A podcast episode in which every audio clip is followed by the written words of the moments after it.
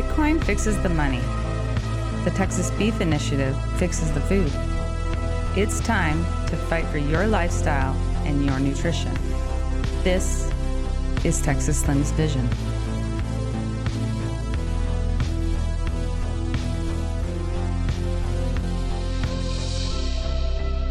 Hey guys, this is Texas Slim with Texas Slim's Vision. I have Surfer Jim with us tonight. How are you doing, Surfer Jim?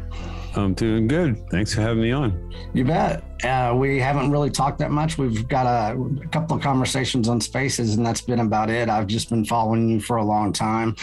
You know, as I was learning about Bitcoin and getting up to speed and everything, and uh, a lot of people always said a lot of good things about you. So I just wanted to kind of, we're we're uh, Gen X. We're a little bit older than a lot of these guys here. We got a little bit more wisdom, I believe, and we got a little more uh, reflection we can uh, share a little bit and uh, try to get everybody kind of based out there and kind of start thinking the same way and kind of you know how we're how we should be living moving forward with a little strength and a little you know power in our step and our voice as well so how you doing tonight man i'm doing great it's a, lovely night here in new york it's actually quite warm for december so it, it actually is kind of nice all things considered do you stay the winters out there on Long Island and everything, huh? Yeah, my the bulk of my work is actually in the winter. I get busier. Um, I don't know if you're aware, but I work on an, an island called Fire Island. That's where I do most of my work. I'm a contractor, and you may know that. Uh, so I build and repair homes, and these are basically summer homes. So when the people are in them in the summer, they'd prefer you not over there working. And if they don't need you to fix something, they're not calling for anything. But in the winter, they want all the renovations done. All the major work gets done all winter long.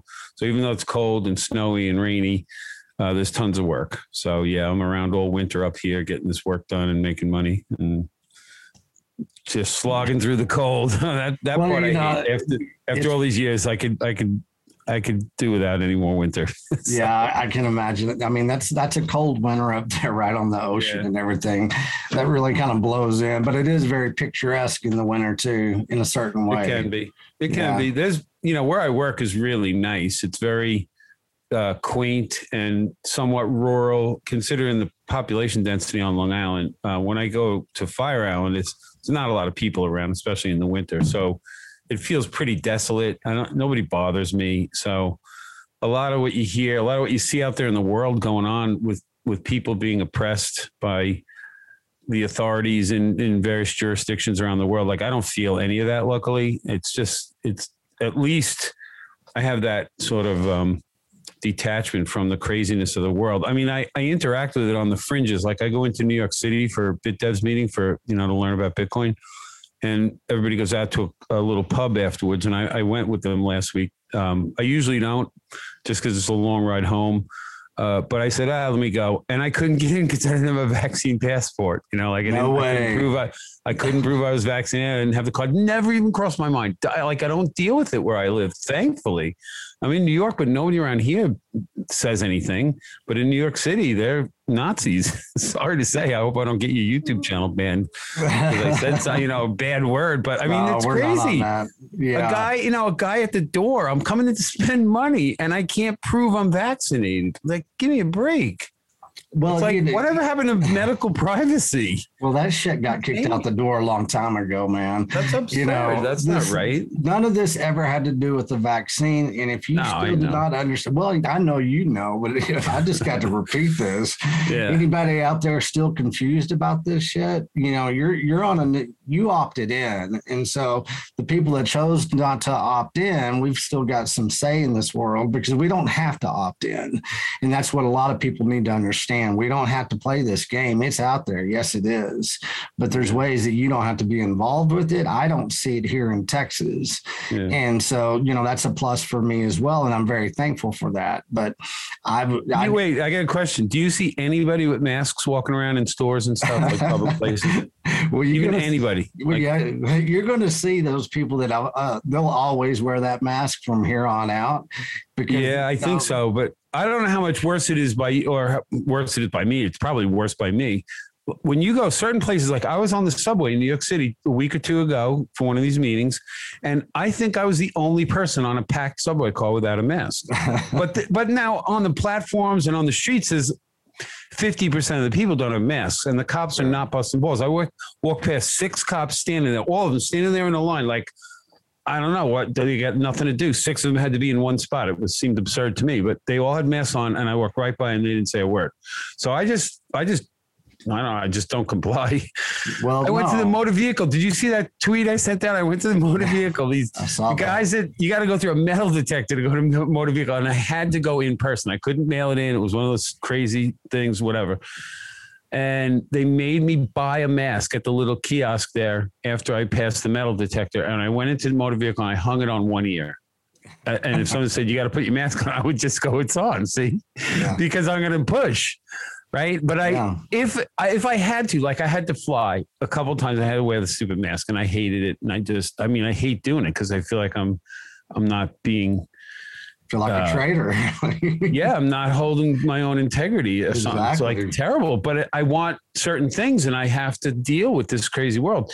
So if they had made me put the mask on in motor vehicle to get done what I had to get done, I would have did it because I had to do it that day. It was, you know, some bullshit I had to take care of and I had a deadline. So yeah, and I see that man. You know, we can't compare because a lot of people see that shit every day, all the time, every hour. You know, yeah. I don't see it. You don't see it. So, you know, it's not to get talk ballsy or anything here and say, hey, you know, we don't comply at all. Well, if nobody's around you, you know, telling you to comply, that's pretty damn easy. So, yeah, I just don't comply. I make them tell me to comply. As a yeah. matter of fact, on the way out, I told the two security guys, they're just, you know, security guys, they're not even cops officially and I, I, you know, I tried to be not well. It's hard to be nice when you're telling somebody they're an asshole indirectly, but I basically told them that you know, like you guys, I, that was a waste of time. They didn't make me wear it the whole time. You guys made me waste money on this stupid thing. Um, and it's because of guys like you that this world is like this. You guys are the frontline enforcers that are making this bullshit happen. You don't even see it. You guys are the problem right here. And one guy puffs up his chest and walks up to me. He goes, have a good day, sir. Have a good day. Like he's trying to like muscle me out. Like, like yeah. get out of here. Your time is done in this building. It was like really wild to think. And he really did like come close to me. There was one of those ropes, you know, like you walk, you know, just a little rope right there. And I'm on one side. He's on, he comes right up next to it. And I didn't budge. And I go, dude, I don't have to leave. This is a public building. I can stand here and just waste your time, you know, like, and he's like, you're wasting your own time. Have a good day, sir. And he's just, and he's like this, like this, like puffed up, like a big shot copper dude. And I was just like, look at you. I go like, I wish I had a mirror. Look at you. And, like it's just mind-boggling. This is the tough guys at the, at the street level enforcing the bullshit that their overlords tell them to enforce. And all this was this damn motor vehicle. You know what I mean? It's it's crazy. Well, and that's the thing about it. I mean, I read something the other day, and it, it, it was really cool. And I can't remember his name exactly, but it was Matisse de Mintz, I believe. I believe he was Norwegian, and he talked about a form of mass formation and how it happens with people. And you know, I just have to look at this, see what's going on in Australia, going on these enforcement, you know, Eastern Europe places that they're really getting crazy, Austria, Germany, all that kind of stuff. And they talk about mass enforcement and how it starts, and it really throws all the logic out of everything, and how people have been confused because they are. It's always cross information every day of the week. And if you're really tuning into that noise, it's confusing the hell out of you. And so these guys are confused about being enforcement or whatever what are they supposed to be now? They don't even know what their jobs are half the time. You know, so there's something fascinating that's going on. It is. It's sad. You know, it's a superstition of authority. Larken yeah. Rose uh, wrote a good book on it um, I think that's the title, the superstition of authority, or something like. That. No, the most dangerous superstition is what the name of the book is. Right. It's basically this this idea that there are people that we have to we have to essentially bow down to, like we have to honor them as in charge of us. Right. Authority, authority yeah. figures. Right now, at the parent child level, um, you know, the child doesn't know any better. And if the parent does it right, they just accept the authority, loving authority, knowing it's loving if it is, and the child learns responsibility and how to navigate the world properly and and then be able to raise his own child one day you know properly with with responsibility and integrity and and honesty and all the things that make life worth living when you got to be around other people you know um oh shoot i lost my train of thought well we uh what was that what the hell was i making my point about sorry to it's okay. no, I mean, I, I, I, get, I get. What, what was it that triggered that whole thing? You, you were talking something. well, I, I was talking about that. Well, I was talking about mass formation here and how oh, people, oh, yeah. you know, it's about authority and it's about you know superstition of uh, authority. Right, right. Thank you, thank yeah. you. Yeah, yeah. So, like, you know, when when it's a parent and a child and it's done lovingly, it's one thing. When you go to school and you have a teacher that is your authority, right? You're told to just listen to this person. They may not have your best interest at heart, but you're told to be a robot and just listen to authority. And then you grow up and become an enforcer and somebody's your authority. And that person listens to somebody higher up, some politician, and some right. politician listens to the guy who writes him a big check because everybody just, you know, and, and they all do it to protect themselves, to to survive, to to provide for their families. They justify it by I'm doing my job. You know, I'm only doing my job. That's why, you know, I'm not. It's not up to me. I didn't make the rules. Yeah, okay. They tried to pull that at Nuremberg too, and they were, you know, mm-hmm. people didn't go for it. Like this is bullshit. You yeah. have to be responsible for yourself. If you're making this stuff happen at the at the frontline level, you are the problem.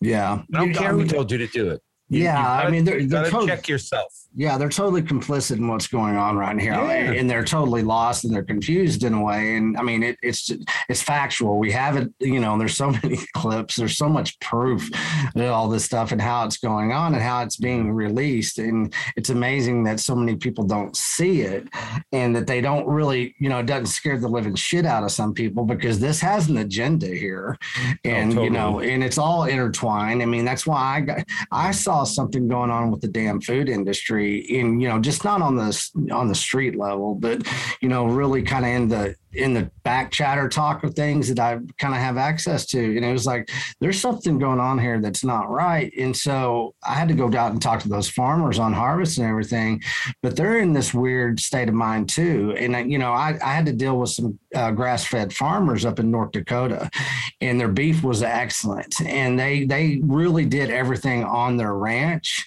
And it was fascinating. They did everything right. And, you know, they have to go by the USDA. Well, nobody up there is wearing masks or anything like that, and he he didn't have to have anything. And I I was going to his ranch about every three days to get beef, and you know all of a sudden there's these signs in this door and they're all plastered all over his glass and everything. And he said well if if we get inspected and they come because they have surprise inspections and if we don't have one mask on they're going to shut us down. And so they were using the covid to try to shut the beef down. And you know i started yeah and that that was their whole agenda. It had nothing to do with the covid. Is because they're grass fed and there was something bigger going on here with our food. And i so that's you know kind of where i went went and wrote the Harvest of Deception and started doing everything, and that led to the Texas Beef Initiative. Right. I read whatever it was you wrote. If I forgot the name, if that's what you, yeah, that's, that's what I wrote. Yeah. yeah. that was a long piece, and uh, I read at least most of it, if not all of it. I don't remember because it was pretty long, but uh, I got the idea. You know, I I already knew a lot of what you were talking about. The sure. the intersection between chemical companies and food companies and giant investment firms like BlackRock and uh, Vanguard. And, and, there's just so much high level manipulation of the entire narrative around everything, around the, you know, the foods that we should eat should not have a list of ingredients. They should be just one ingredient by itself. That's what we should eat, right? If it, if it has more than one ingredient, it, it's already bad for you essentially. Pretty um, much you know it kind of you know pretty much. That means it's processed in some way. And yeah. there's no reason humans need anything processed. Even though i'm willing to eat plenty of processed things i'm not perfect in my diet by far but i'm way better than i used to be because i woke up to what was making me have aches and pains every day. You know the crap i was eating essentially was the worst thing. They don't want you to know that stuff. They make too much money on it you know, so everything's tied together. You know, the giant monocropping that allows them to grow gazillions of acres of soybean and what do they make canola oil that rapeseed, rape, rapeseed, yeah, rapeseed, yeah, yeah. You know, like that stuff. You know, oh, we're not killing animals. Oh, give me a break. You know, you're killing millions of things like beyond animals. You're killing the soil and you're killing the environment. That those pesticides evaporate up into the atmosphere. They go everywhere. It's absurd what they do. Off the charts. Well, yeah, and, and we don't need that as humans. We don't need that stuff to live. Well, that's know, there's not a single essential carbohydrate. No. There's not one. Now, I'm no doctor, but I've heard tons of very qualified medical professionals say there's no essential carbohydrates, which means you you literally don't need fruits or vegetables. Can we eat them? Of course we can. Many people tolerate tolerate them well, and yet many people actually don't and don't know it. They don't realize the aches and pains they have are from the potatoes they eat or the the the tomatoes or something they think is perfectly healthy, like zucchini or some something, you know, whatever. People think that's just perfectly healthy. And sometimes it's not for some people. And because they're not essential, you could get rid of all that all those crops which would get rid of all those processed foods and you could live on a small amount of vegetables in people's gardens and meat and fish and chicken and pork and the human race would flourish beyond anything. There would all the obesity would go away, all the chronic diseases would go away. It's crazy. Nobody would believe that. In, in, but there's people out there that they talk about this stuff all the time, and yeah. you know, like so. I'm pretty red, red pilled to the the fact that you know there's so much is corrected if you just eat like really simple whole food, like real human diet, not anything processed. So I don't know. No, I, I well, yeah, I mean, and but that's where people complicate things because the food industry is nothing but a marketing plan. You know, it's always has totally. been.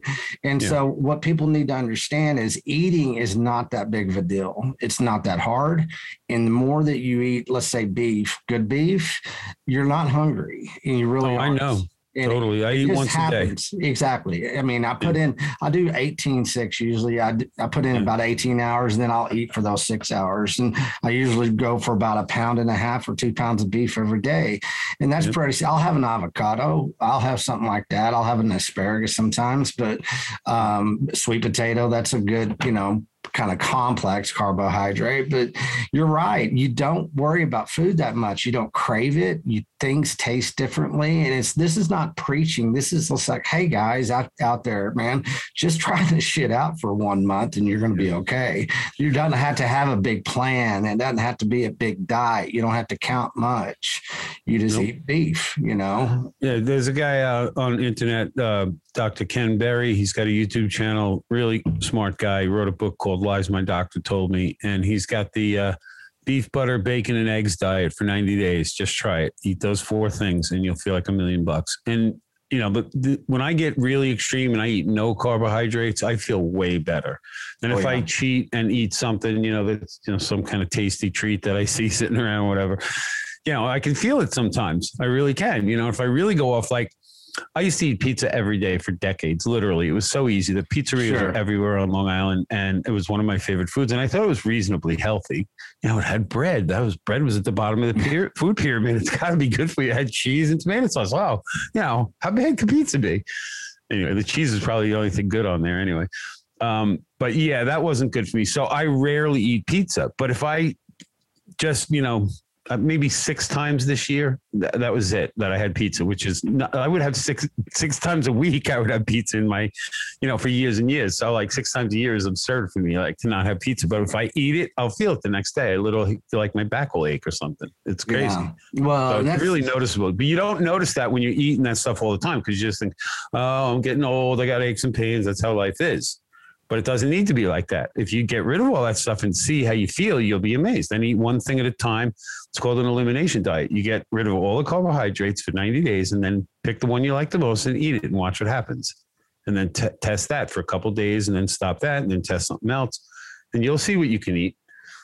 You know, yeah. most people will never do that, but that that's one way to figure it out.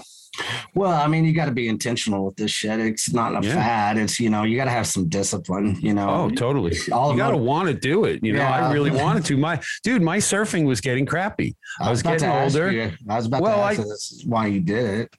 There you go. I, I'm I'm obsessed with surfing. I have been since I learned. Uh, you know, when I was a teenager, and uh, I, I have tons of friends my age and older that still do it regularly. They're some of the most diehard surfers, and some of them are retired, so they go all the time. They're like loving life because they could go every time there's waves, and and they surf like maniacs still in their 60s and even 70s. I know guys that surf all the time, and I'm like, well, why can't I? And I look in the mirror and I'm like, you're an idiot. Look at you, you're fat. You have no wonder you can't surf good. So I had to fix that. I was pissed off for a couple years. It just kept going downhill, and I'm like, I can't let this keep going. I got to stop this. So How long did that take you? How long did it take you?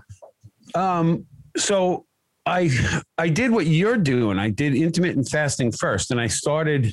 I want to say like three or four years ago, probably right around the time I got into Bitcoin, which is almost five years now. So, um, maybe a little after. I think I already was into Bitcoin before I really changed my diet. I'm, it's hard to remember that many years back now because so much has happened. But I started the intermittent fasting, and I ate the same crap in my eating window and it still i still was able to lose some weight and i started feeling a little better and then i was learning. Then i then there was a definite switch over because i had a very interesting and very fortunate experience where i was looking on twitter and i saw pierre rochard tweeted out if you want to come to a steak dinner with Saifedean and me in new york city you know hit me up and it limited supply whatever and the tweet was four minutes old. And I said, Can I come? You know, and he didn't even know me. He's like, You're in. So I went to a private steak dinner with Saifedean and Pierre Rochard and 11 or 10 other Bitcoiners that I didn't know and uh, and Saifedean is like red pill and everybody on steak, and I'm going like, all right, well, I'm already trying to get healthy, and I love steak. I got to look into this more, and that you know that was a big deal. That really uh, helped me a lot because here's a Bitcoin guy that I thought was cool. I read his book already. You know, I had already heard some stuff about keto diets and carnivore diets, but then that really put me over the edge because I got to sit there and talk to all these people, and we basically all had just a steak dinner. That was the whole point of it. It was a steak dinner, you know. Right. So it was pretty cool. So that's like, so that really, so I was probably about 80 pounds heavier than I am now. And it took me about a year and a half to two years to lose that very slowly. And all I did was just try to stick to a carnivore diet. And the more I ate carnivore, the less hungry I was, like you just said. And I ended up going down to like one meal a day, essentially. And I will eat, you know, and then an hour later have a little more. So, you know, my eating window can stretch out an hour or two sometimes. But essentially, I, I sit down at dinner time every night and I have as much as I want until I'm full. And then that's about it, usually.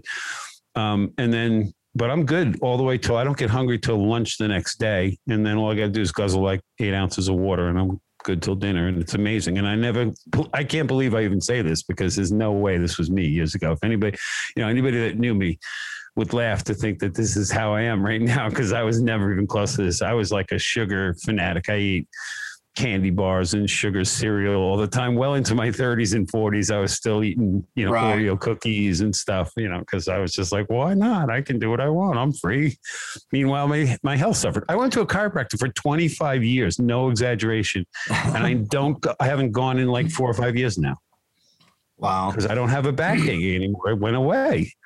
It's amazing. Well, well and off the charts, it, amazing. Well, that's what people don't understand is that everybody's bodies are inflamed, and you know they just they totally. can't figure that out, and they don't know why. It just does not make sense, and it's it's yeah. part of the cognitive dissonance that we have, you know, in our society right now that they just cannot accept it. And once again, I always have to say this: the shit's not a judgment on you, but it, it's really time to wake up. There's no more excuses here.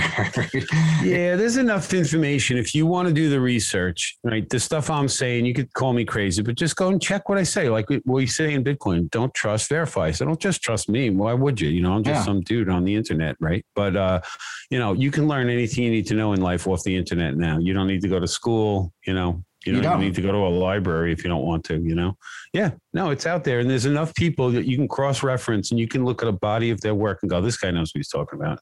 Yeah, you can if you're smart enough, reasonable enough, have a halfway decent education that you can understand a simple some simple math once in a while and you can understand some simple principles some reasoning you know? You can decipher any occupation any subject matter if you just take enough time and start at the beginning and learn the basics about what it is. It's just like learning about bitcoin. Just learn a few things first and then build on that and little by little you know tons. It's not that hard. It just takes a little time Well, I always call it right now, especially with food. I always say you need to get to the source of the seed of this shit, you know, in everything that you're looking at anymore in this life and our society and how our money is, how our food is. Get to the source of the seed of anything that you're you're, you're curious about, and you're going to be able to learn whatever it is that you're trying to achieve some knowledge in. Yeah. And so that's what a lot of people, a lot of guys need to start doing that. You know, like you say, don't trust. You know, you got to verify first. Well, get to the bottom of it basically, and you can start kind of finding some stuff out. And uh, you don't have to be ignorant. You don't have to say, I can't. I mean, it's all possible. It's really about just having that discipline. So it is. It is. when you, you know, after you got a few years under your belt, if you're honest, you realize that, you know, your best accomplishments took place when you really put your mind to something and didn't quit and you know you feel better about yourself uh, you get you get more done when you when you work hard and you just got to overcome the willpower and the and the uh, you know get the willpower to overcome the procrastination and the you know the denial that it can't work or it takes too long whatever it might be you know? Yeah. But it's worth it's worth it. Changing your diet as hard as it is for me to pass up some of these yummy foods that you see in the supermarket you know many people have said this you go to the supermarket just walk around the perimeter don't go down the middle sure. aisles Right. Exactly. And it really is the best, most wholesome food. But even plenty of that is not all that great for you. So my supermarket journey is really quick now. Uh, I buy a handful of items routinely. Um, my refrigerator is easy to stock. My my um, cooking menu is really simple and really easy, and very few plates and dishes. Like everything gets easier when you eat like this because everything's shorter. The amount of time it takes me to eat and clean up, the amount of things I have to prepare. I'm not preparing all kinds of different things that require different pots and pans and all. You know what I mean? It's just like I cook a bunch of meat generally every night. That's oh, about yeah. it. Yeah. You know, it doesn't take much at all. Like tonight, I had I learned this guy Ken Berry I mentioned before. He he shows this way of cooking bacon. It's just it's actually one of the best ways. I I really love it now. So um, I wanted just bacon and eggs tonight. So. I cook, he chops up the bacon into little one inch by one inch squares roughly uh, and throws it in a saucepan with a cover on high, and you just keep stirring it, and it never splatters, and it cooks really well. And once you figure it out, you can get it to be crispy or soft, however you like it. As soon as that's done enough, I pour a lot of the grease out into a pan, and I fry up a bunch of eggs. And right before the eggs actually start to cook, I throw all that bacon into the eggs, and it sort of gets embedded in the eggs. And then I just cook that up and throw it on the plate. And and it's just and awesome. you're golden. I, I, I, like sometimes I eat like six eggs and a and a half a pound or a pound of bacon all in one shot, and I'm like so stuffed. And it, like the eggs, they say eggs are like the superfood on this planet. They got everything in them, sure. everything you could want. Yeah. So yeah, but it's so easy to do. It's quick. It's two pans, one plate, a, a knife and a fork. You know, some butter, That's know. all you whatever. need, man. It, it is. It's, well, it's so simple that it, it gets complicated. Like I was saying, I I think I'm down to the grocery store maybe twenty percent of the time now. Uh, oh yeah. I, I, just don't need it. I you know I don't yeah. spend. I'm not spending the money. You know I got plenty of beef right now, so I've got enough beef for the next two years, and so I'm pretty set. And yeah, I don't have the storage for that, but um, I eat maybe twenty dollars worth of food a day with right. steak, you know, some whatever uh, kind of meat I'm eating. Mm-hmm. Um, I, I happen to like milk, so I, I still drink some milk once in a while.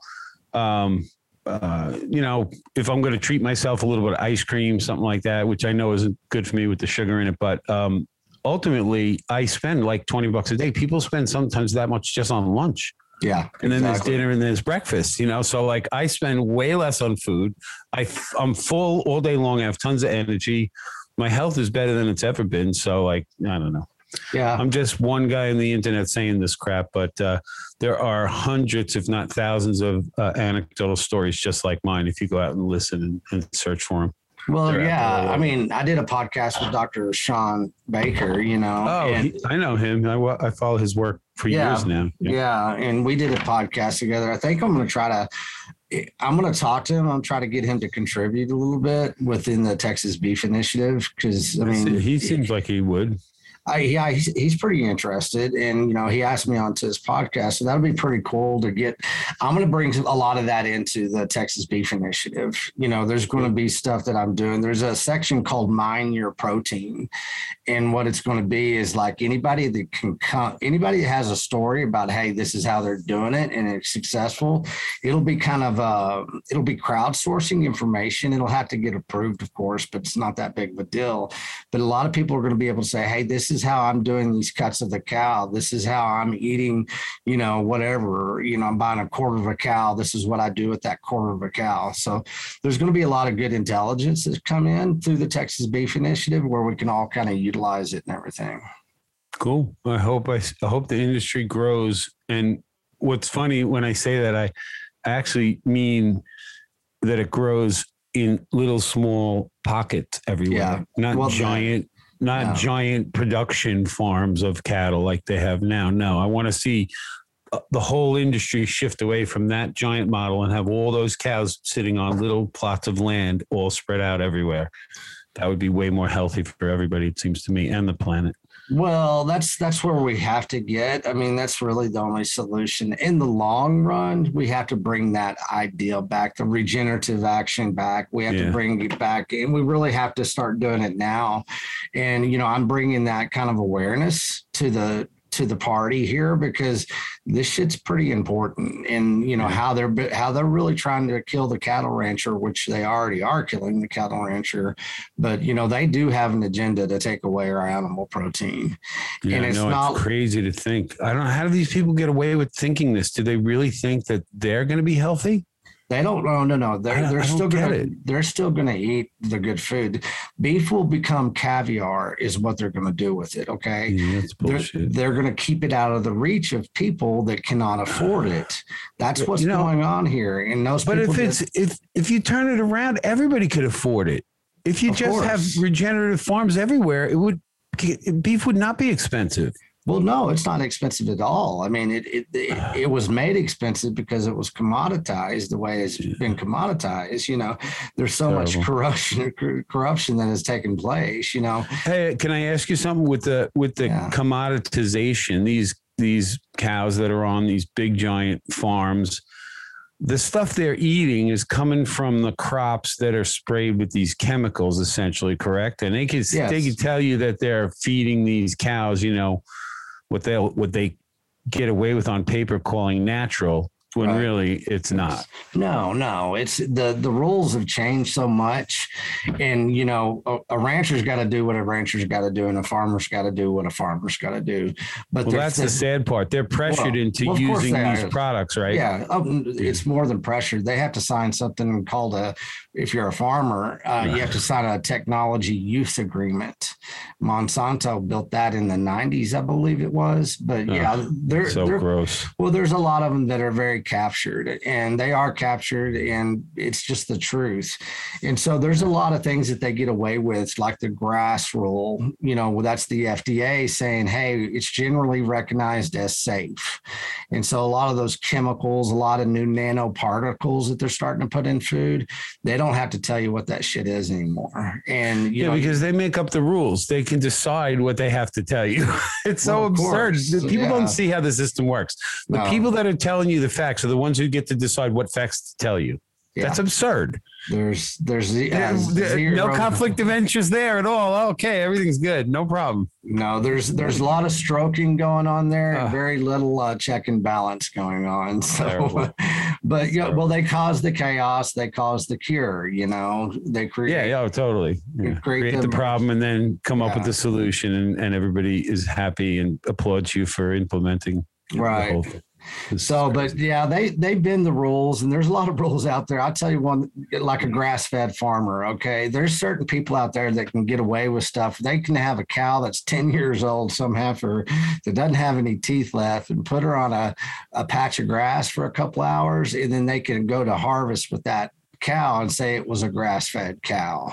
Oh, that's crazy. So, well, of course it's crazy, but this is, you know, just as we just said. I mean, like I shouldn't even, eh, I told, I know this stuff goes on all over the world. It's terrible because the does. people that get to r- run things, look, it's all tied to the money. You and I both know this. The people that are setting the rules are doing that because they have the backing of of forces that will impose extortion and violence on you if you don't follow.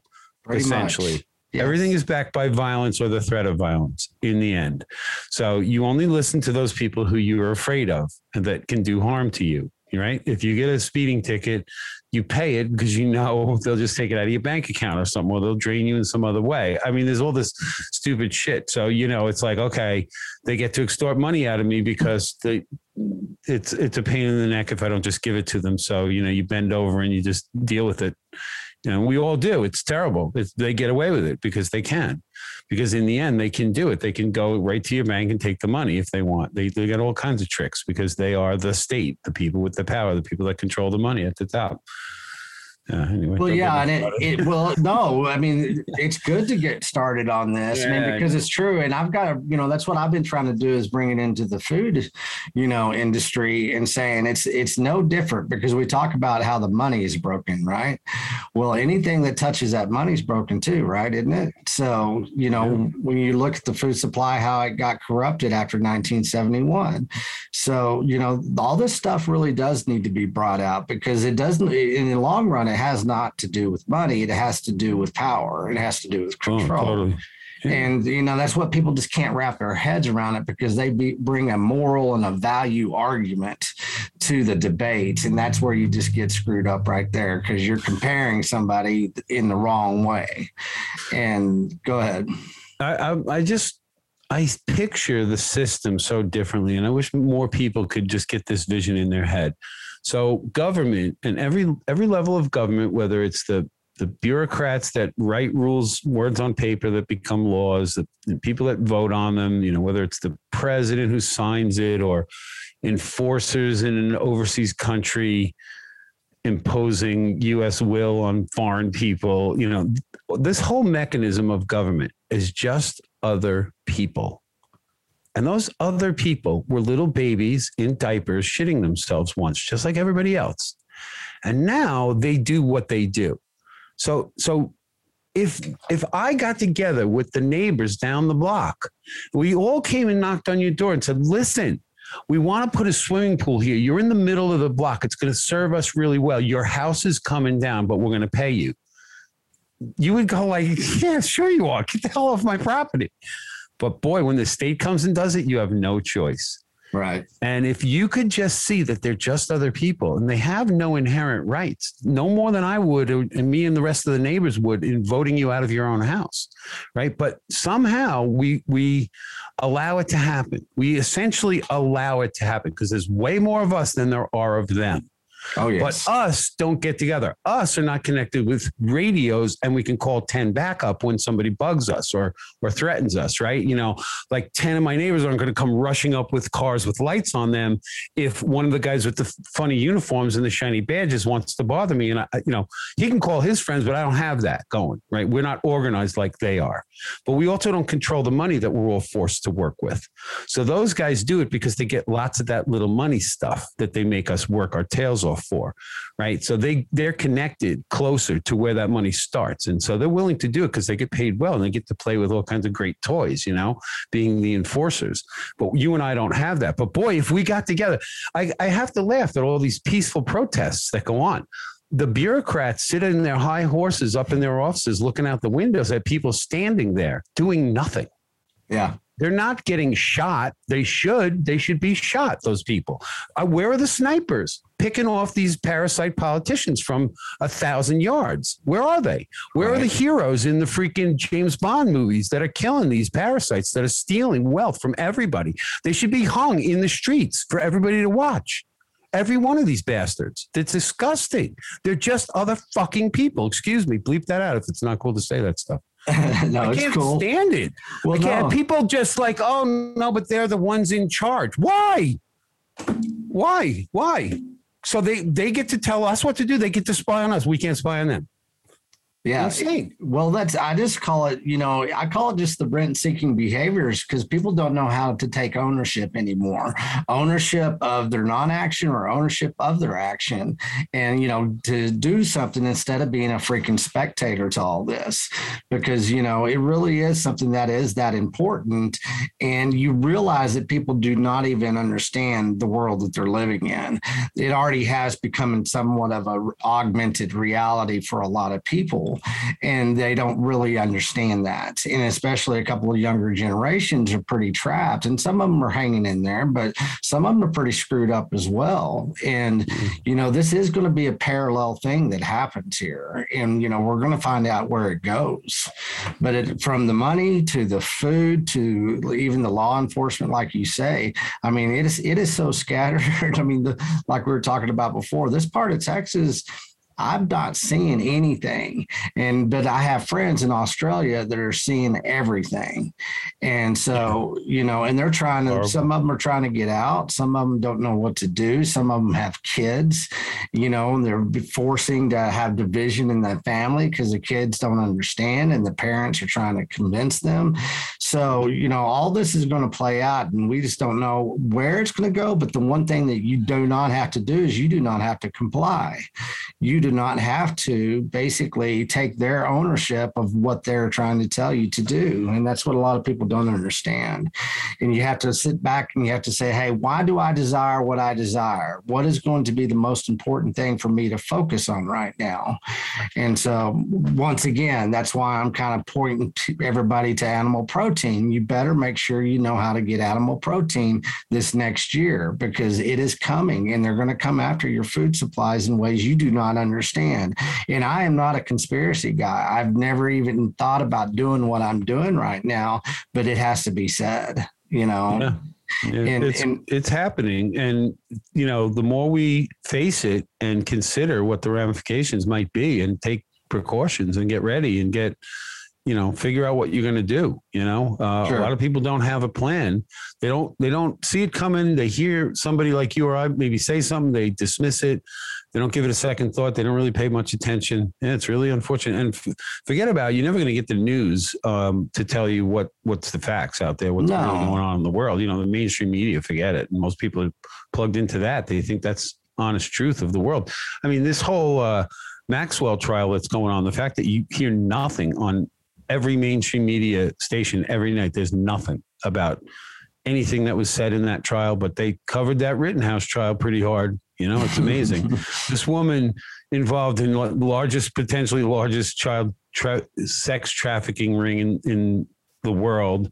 You know, how many, how many famous, rich, wealthy politicians, actors, whatever, potentially involved in this and and the media doesn't cover any of it uh, you got to wonder like oh, that's not funny. No, of course not. it's absurd, man. The, the, world doesn't even notice. It's crazy. Well, well, that's what I'm saying. It's like there's some form of, you know, they're just already in an augmented reality that they don't even know what's, you know, truly, you know, they don't even think about that that word anymore. They don't think about child predator. They don't think uh, or hear pedophilia. I mean, they've normalized the stuff so much that people it has no impact anymore. And I, you know, drag queen story hour. Yeah, have exactly. you heard of that one? Holy no, crap! I have not. Uh, oh no, you never heard that? that? No, seriously, there are people that think it's acceptable to have a drag queen come into your child's elementary school and read storybooks. A guy dressed like a woman, usually big and fat, and it's drag queen story time. Where's, and they do this where? in places in, in the world. well, that's just. I've seen it. I cringed. I thought, come on. And the other adults letting this happen with actually little kids. And the, you see pictures of little kids cross their legs looking up at the drag queen with a little storybook. Wow. I'm just going, this is got to be a joke. But well, that you know that's pretty interesting. Yeah, there is, and I guarantee, I guarantee that my son would have never seen anything close to that. And listen, uh, just to be fair, I have nothing against drag queens at all. It has there is nothing a, to do with it. It has nothing to do with it. It has nothing to do with it. It's just not appropriate for five year olds, in my opinion. No, okay. Because the people that um, are doing that are usually pretty perverted. And the reason they want to be around and get, you know, we won't go there. Potentially, you know, but that's not even it. That's not what kids should go to school for. Essentially. No, it really should. School to learn science and math and English and logic and reason and skills. Like I was very fortunate. I went to a school that had every shop class in the world you could think of. Like we had a print shop, we had a, a metal shop, we had a wood shop, we had an auto shop, we had a ceramics shop, we had a moldable materials class where we did fiberglass work and expandable beads and all kinds of crazy stuff, Lexan, things like that. I learned so many skills in my school growing up. Home, uh, I, I did a class in homemaking, like how to bake. And I already knew from a kid growing up with my mom in the kitchen, I knew how to bake. So I took a class in school because it was easy credits. I got to hang out with all the girls. Right. in right. seventh grade. I love that class. But, yeah. you know, like that's what kids should learn right? Not how to not drag queen story hour. I'm sorry. They can learn that when they get older. Like there's there's plenty of time for that if they really want to go that way. Well, yeah. Let I them mean, decide when they get a little older, right? I don't know you know it's not it's not hard to find if that's what you want but the reason they put it in the schools is to destroy our public education systems and to make parents understand and think and really believe that they don't have a say anymore on how to raise yeah, children terrible. you know and all that once again started after 1971 as well. In 1971 they were able to tell society and traditional families that you're not important anymore. They were able to tell fathers that hey you know you don't have to be a father. They did a lot of things things and we see what the outcome is today so you know public schools are you know they're pretty much gone i mean the the pandemic, whatever you want to call it, proved that. You know, it, oh, it, it definitely pointed out the the teachers unions and which ones were very extremely corrupt and everything. So totally. You know, my my boy graduates this year, so I'm I'm very happy that he's getting out of public school. So, yeah, man. And he had, had kids I wouldn't put him in public school nowadays unless you oh. live in a really good neighborhood. I'd, oh, no. I'd try to homeschool for sure. I, would make sure of that. I would not even not the, the, stuff that you know that we've seen and you know what's yeah. about to happen. So yeah, I wouldn't even touch it. Scary. So, yeah, I, I would. Th- if if I ever had, well, not that I'm going to ha- be doing this with the rest of my life, but um, it it didn't turn out this way, but I if the opportunity presented itself and I w- had a, a young wife and uh, and I w- did the traveling that I did do when I was younger, yeah. I would have raised a family on the road. That would be a really cool way to raise some kids if you can manage dealing with being on the road. Uh, but the experiences of going, you know, going overseas into different places, and honestly, like I've never been out of the country overseas and had problems.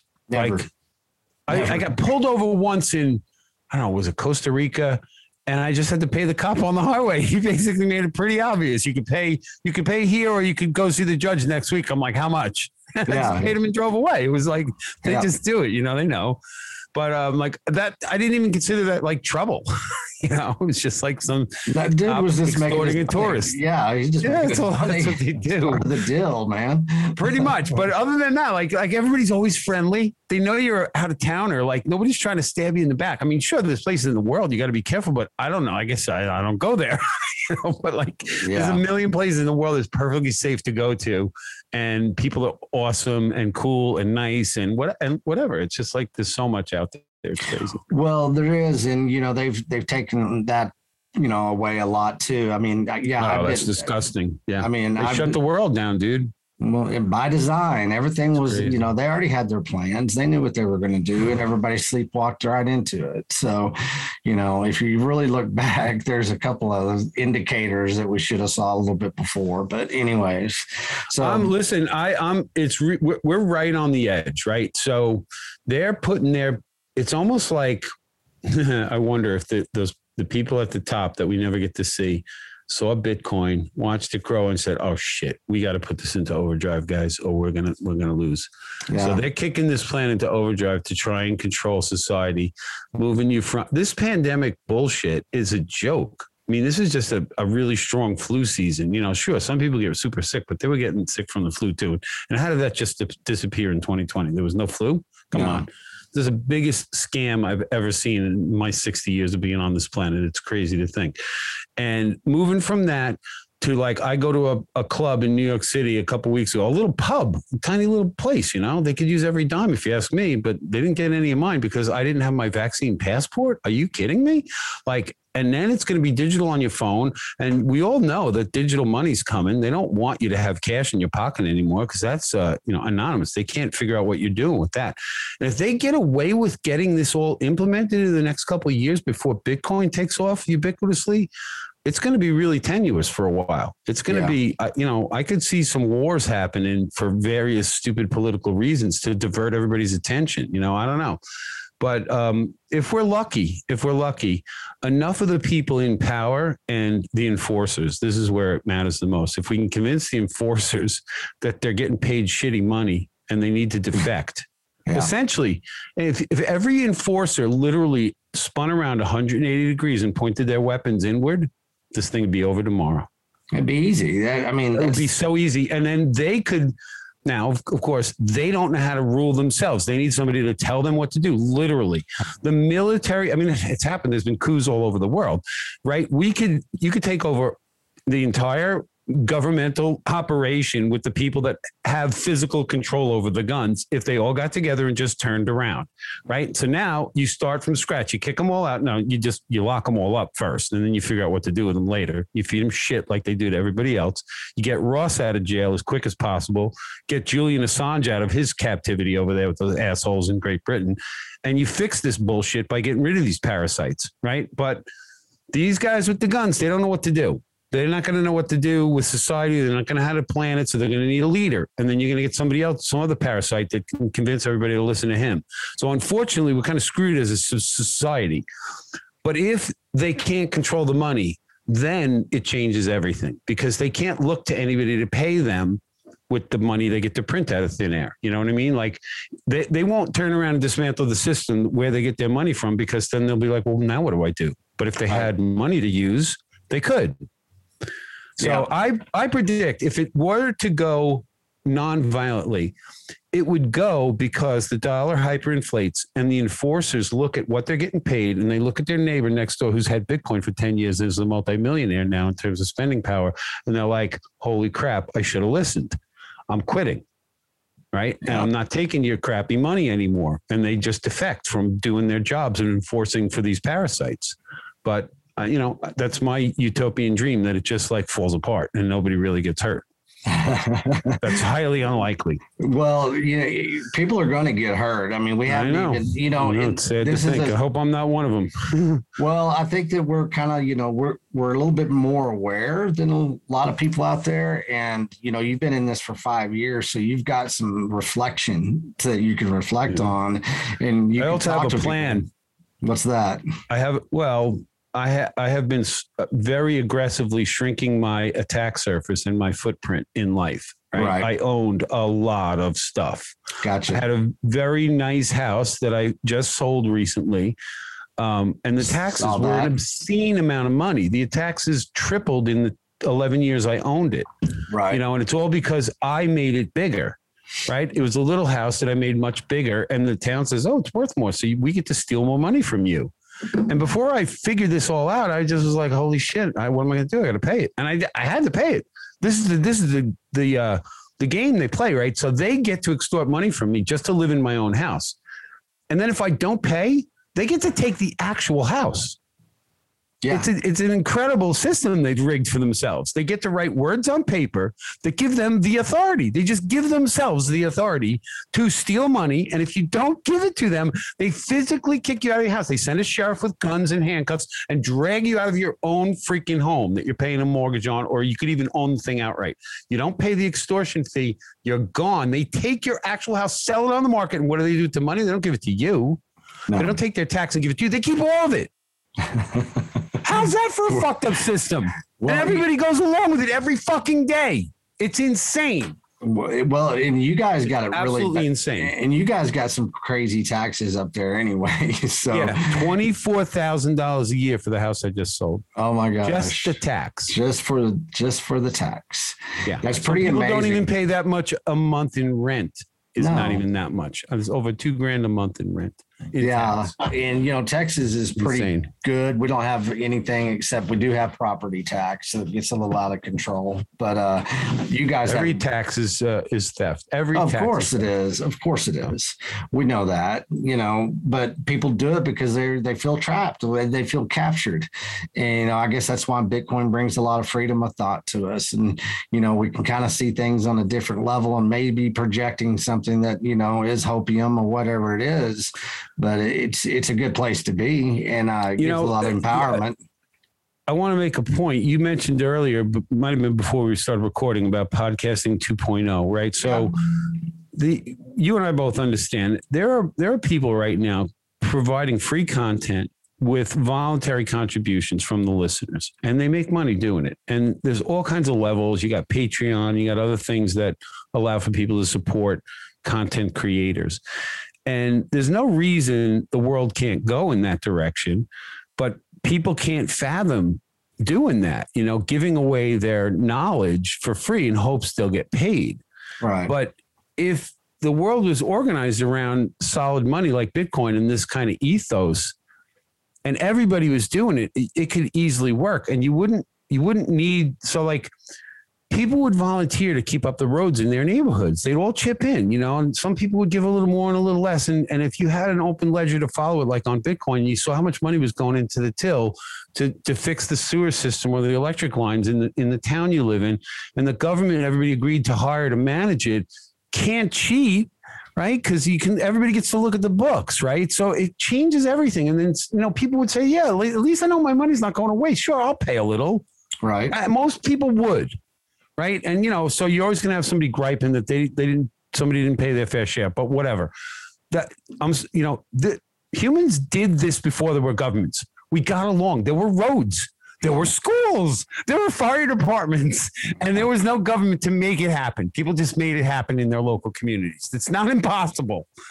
No, it's, amazing people think you can't get by without government. It's amazing they think that. We don't need it really. At the not at the level it's at anyway. We don't well, no. I mean, and once again, you know, once we lost the value of our dollar, then we lost the value of our communities.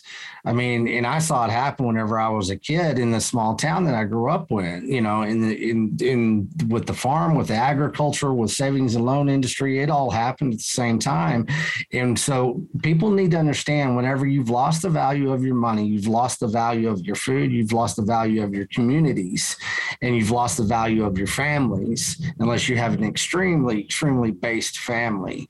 And so, you know, it's it's so um I'm looking forward to because I moved back to small town Texas, and what I'm going to do is I'm going to attack it like you know in the best community way that I know how, and and I'm going to bring conversations of Bitcoin and beef to everybody's freaking dinner table. I'm serious. Yeah, that's good. I like it. You know, well, the thing about it is people don't understand what we're about to go through with the food supply shortage.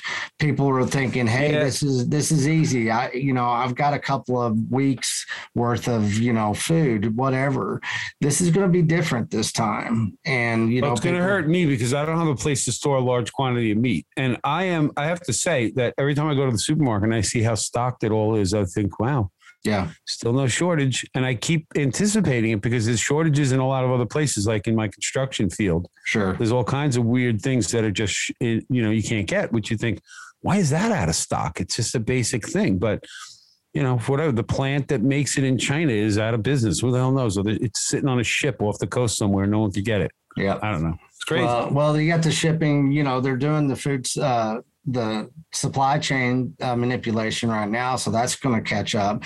Whenever uh, I saw a report yesterday that uh, I guess it was CBS, one of their, whenever they announce something on their five o'clock news or whatever at night, the national yeah. news, it means that it's, it's kicking off. So last night they reported, really? yeah, they reported that basically, um, inflation on food is going to kick in now. They said that there's going to be people that um, will never be able to or no, will not be able to afford beef this year. It's already up 50% on the year. And they're going to say there's going to be shortages of fowl and there's going to be shortages of beef, of course, that they've already been saying that. And they even said on this one segment, they said, if you own a steakhouse, you might not stay in business. And so they're really going to ramp this up and people are like, ah, I'm just, it'll, it won't be that bad of a deal.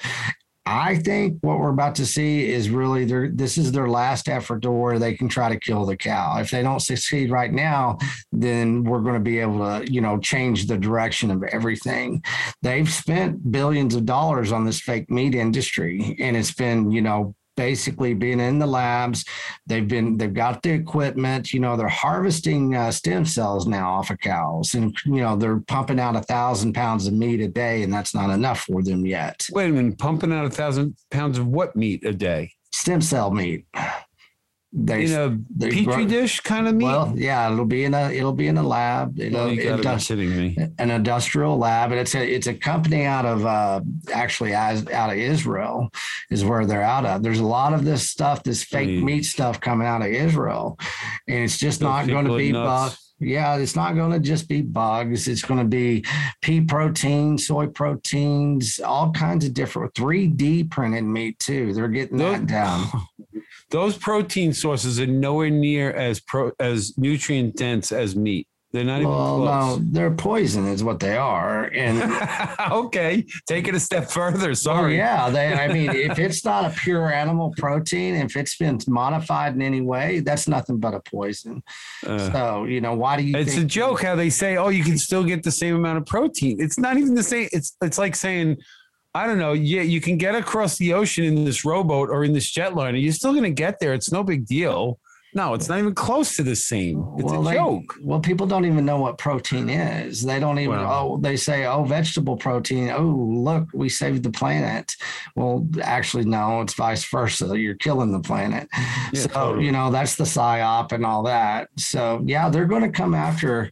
And you know, once again, I say that they're going to turn beef into caviar for a lot of people, and people don't understand what that means. it means they won't eat a freaking ribeye again and that'll be something that they replace with a new fake commodity pro- protein, which is the fake, you know, meats and everything like that, and it's going to be unhealthy, just like canola was unhealthy whenever they replaced butter.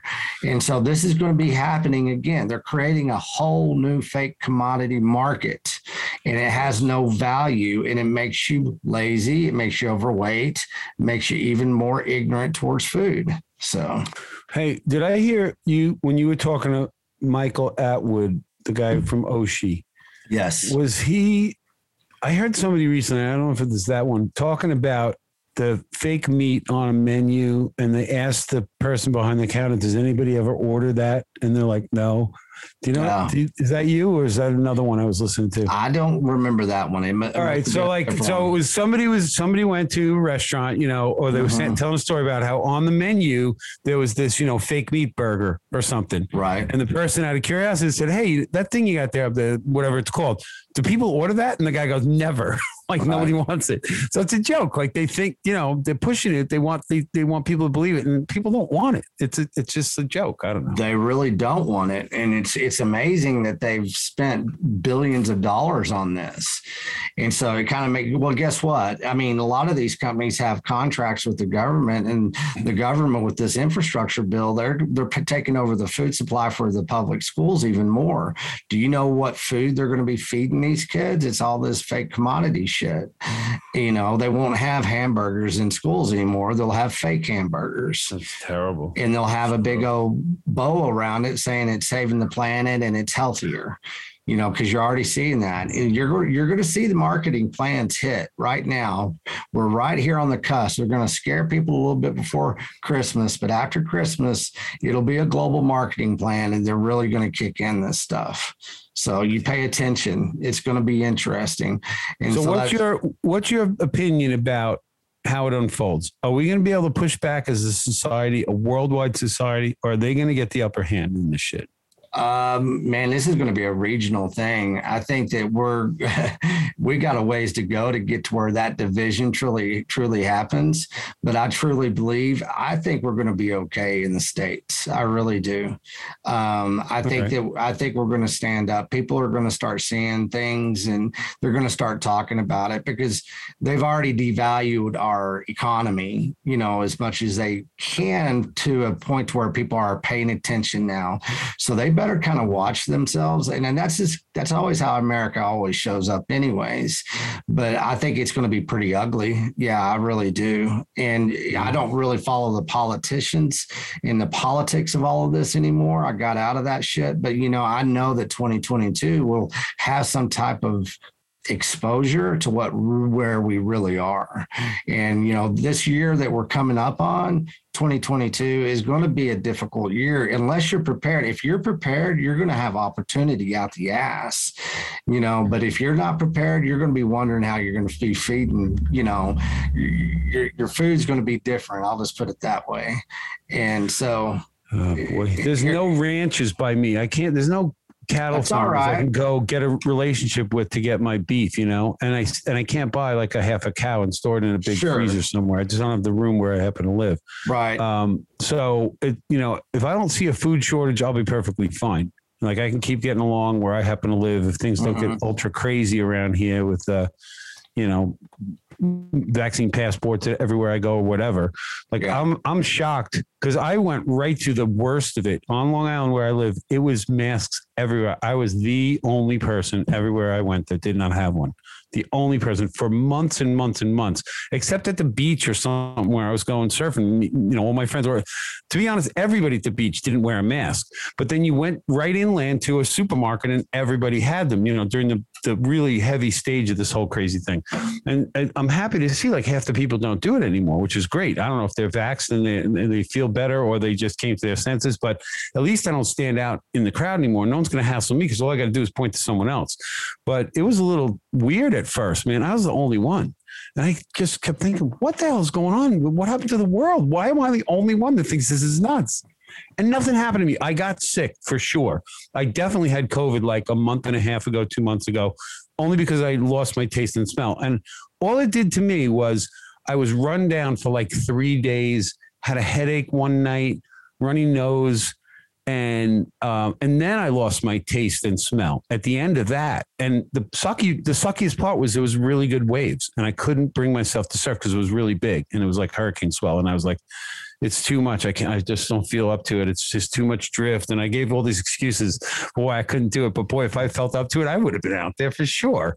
But right. I felt like crap. But that was it. That's what COVID did to me, right? But that's because I'm healthy and I don't take medicines and I, I eat well and I get exercise. I'm out in the sun all the time and like I don't know. I don't yeah. go to doctors. I'm not persuaded to take all kinds of. Med- you know, a uh, crazy story. I my my ex wife says to me, you know, you need to get a checkup. I go get a checkup. I don't I don't believe half the crap these doctors tell you to do, and they just push put push medicines on you. And the guy says to me, "You got high blood pressure and high cholesterol. You need to take these medicines." And my wife hears it, and she's like, she's on me about I have to take these medicines. And the one uh, the one that I didn't want, well, I didn't want either one of them because I never believed in statin drugs. And I don't believe that a high cholesterol in and of itself is necessarily a problem. You have to have um, other tests done. You got to see if you have plaque in your arteries and stuff like that. But they didn't want to run any of those tests. The guy just wanted to give me medicine. So my wife, you know, at the time, you know, bugged me every day to take it. And I didn't and I eventually got super healthy. And the doctor, so when in when I was seeing the doctor at one one of the visits, I said to him, "Well, what would you do if you were in my position? Would you take this stuff?" He goes, "I do take this stuff." And he was a fat doctor, like not in good shape. He's dead, dude. He died a year after he told me to take the same shit he was taking. He had a stroke or a heart attack, and he's gone. And he was my age. Wow. And I'm running around like a maniac, still surfing, and this is like ten years ago. Yeah right? So he's an idiot, and my ex-wife's an idiot because she takes whatever. I shouldn't say anything about that. Whatever. The point is, they both wanted me to take this stupid medicine, and I was like, "No way! This is not how you get healthy in life." Anyway. Yeah, uh, it's pretty uh, pretty obvious. Wait, wait, wait. Here's the way to look at it: an illness is not caused by the lack of this medicine they're telling you to take. Oh, you're deficient in prednisone. You know, your body's not making enough, so you need to take it in a pill form. No, no, no, not at all. Something else is causing you a problem. Yeah. And what you got to fix, not take a medicine. People just don't want to admit this, and they just want to do the shortcut, take a medicine, the pain goes away or something. I think I think I read something. I think it's seventy eight percent of Americans are on uh, at least one or two prescriptions at this time. I believe it. That's yeah. sad, but I believe it. Well, if you ever really wanted to screw society over more, you could just, you know, stop that prescription flow from China because most of it comes from China. Does it really? Wow. Yeah, a lot of our, our prescription market is shipped from China. So much stuff comes from China. It's crazy how dependent we are essentially on one country that yeah. Well, that was by this, yeah. Crazy. Well, that was by it's by design, you know, to control the markets out in the way they control, and you know they've they're now. I see the big picture now. I didn't used to, but it's pretty clear how they exported money, right, dollars in the form of bonds that they bought. So they they gave us goods and services, real stuff for paper Right. And they finally woke up to it. And now they have all the manufacturing facilities. We, we essentially gave them the credit to build all that stuff. And then they sent us back a bunch of stuff. And we thought we were winning. And now we don't have the capability to make half the stuff the world needs. And those guys over there do. And now they're all, you know, this leaders of countries all over the world now are saying, I'm not so sure I want to deal with this dollar anymore. Mm-hmm. And there's agreements being made between countries to trade directly with each other and go around the dollar, which is, you know, we call the petrodollar, which is the world reserve currency, as most well, anybody who's tuned into this stuff might know. And that's been forced on the world essentially by multiple generations of our government um, that has created conditions where the rest of the world has to use dollars essentially if they want to get along. Otherwise, we'll bomb the shit out of them or something. you know, that's typically what we do. We'll we'll kill your leader and we'll put in our own. You know, like how many puppet governments have we propped up? It's a joke. But anyway, onward. Yeah. What, do you, what else do you want to talk about? Yeah, no, I mean that's a good point. You know, I don't think you know. It's funny. I don't even know who's listening to the podcast really, but you know, it's it's just getting started and everything. But I always want to get on here. Basically, the only way that I can under uh, have a good podcast is if you're just speaking some truth. That's all that really matters. and so, you know, I don't want to. I don't want to hold back on anything. You know, I just I want to talk about. You know, you said you don't have enough, uh, or you don't have a close enough ranch rancher or anything like that, right? Yeah, there's no cattle ranches anywhere on Long Island. Well, you need to find uh, you you need to find somebody and just give them a call, or I'll I'll send somebody to you, and you can just well, develop I, a relationship with them. Say, hey, I'm out here on Long Island. You know, how can I help you? And you you know, how can you help me? I want to support you. You know, and you can talk to them. Say, hey, I know a lot of people on this island would love some beef from you, and so I mean, you can approach it a different way. It's, it, it goes so much more than just a freezer leisure space too. You know, well, there's probably ranches in the New York, you know, upstate New York oh, or Connecticut far. or New Jersey or Pennsylvania, not far away. Right. That if I was to look on the internet, I could probably find somebody. Um, I have ordered food, you know, steaks like Omaha Steaks and uh, Butcher Butcher Block. Is that yeah. what it is? I forget. You know, there's a couple companies out there, but um, I typically buy grass fed beef at my local supermarket, which has been always in stock and it's just easy and convenient. And, you know, yeah. just the way I happen to live. And I don't have a big freezer space to keep a lot of stuff, especially because I sold my house. So, right. right now it's a, a little inconvenient, but, you know, my life's in, in flux. I'm going to be moving out of New York in the next year or two. Um, once I wrap up and sell all the rest of my crap uh, like I said earlier, little by little, I've been reducing my attack surface, getting rid of items, um, selling things, and you know, putting a, a, fair amount of that into Bitcoin or running my business with it or whatever. Um, I, I give one example. I bought a boat a little over a year ago now. Uh, the price of Bitcoin is around ten. Uh, bought a boat. I sold a boat. The uh, the price of Bitcoin was around seven thousand dollars. I sold the boat for ten, and I put the whole thing into Bitcoin. So I got more than a whole Bitcoin out of that. Awesome. And now and now Bitcoin's worth forty nine thousand dollars. So that that boat went from ten thousand dollars a USD to like the equivalent of 50 plus a little more, you know, like 60, 70,000 dollars right now. Yeah. The boat's not worth that much if I still owned it. So, you know, if you got stuff sitting around and it's not making you money and you don't need it and you're not going to use it, get rid of it, sell it, buy some Satoshis, you know, build up your Bitcoin stack because it's it's just worth it. It's just money sitting there. And I got tons of equipment still from my construction company, and I'm going to retire and sell it all over the next couple of years, and little by little, I'm just going to stack some more Sats with most of it, and uh, and then retire, and I should be good. Yeah, that's pretty awesome. I mean, that's a good like a story about that boat because, I mean, that just sums it up right there. I mean, it was definitely good yeah, timing. It, it, was it was good timing, but yeah, know, but you know, it doesn't really I, matter. It was good timing, but but wait a second. At the same time, I was aware of what I was doing 100%. Sure, I sure. watched the price go to 20 from under 3000 when I first decided I needed to own some early 2017 all the way to almost 20 grand within a year. And I thought I was a genius. And then I watched two years of like down, down, down, like twice getting almost right near where I first bought, like around three grand. I was like, this is crazy, but it's on sale. Just remind yourself it's on sale. It's on sale. You buy as much uh-huh. as you can. And I kept plugged into the space. I kept really studying hard. I saw that the network was not broken at all. I saw that this was the public's perception of what a Bitcoin is worth and nothing more. And the traders of the world were suppressing the price. There's some people wanted it down so they could get more. There's so much manipulation. There's nothing you could do about it.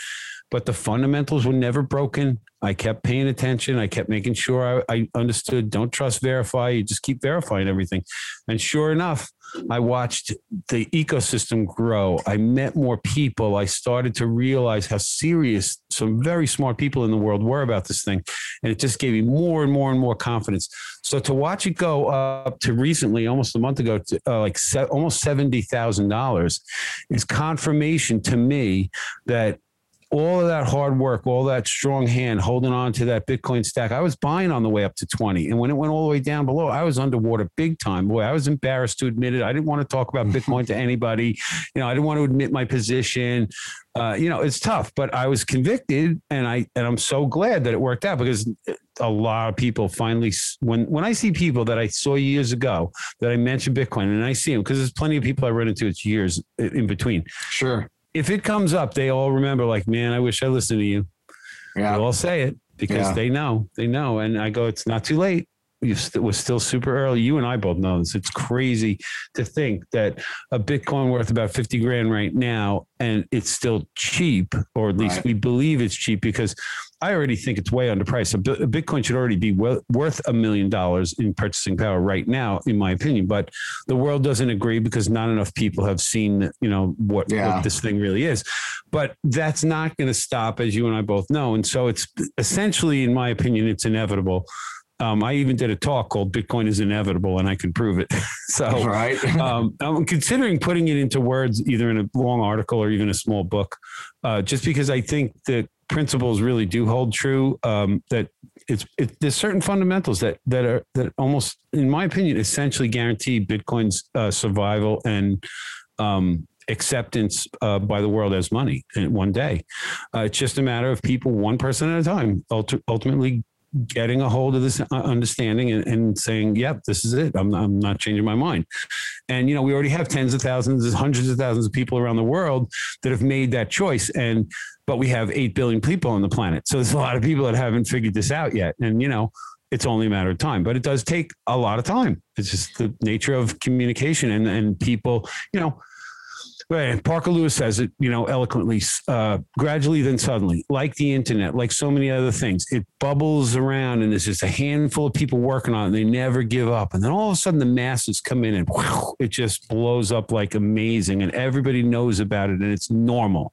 Yeah. And that's what Bitcoin's going to do. We're at that bubbling stage right now. It's really starting to get to a boil and it's going to it's going to overflow the pot pretty soon and the whole world is going to go, "What the heck just happened? It was 50 grand now it's 300 grand 2 years later. What?"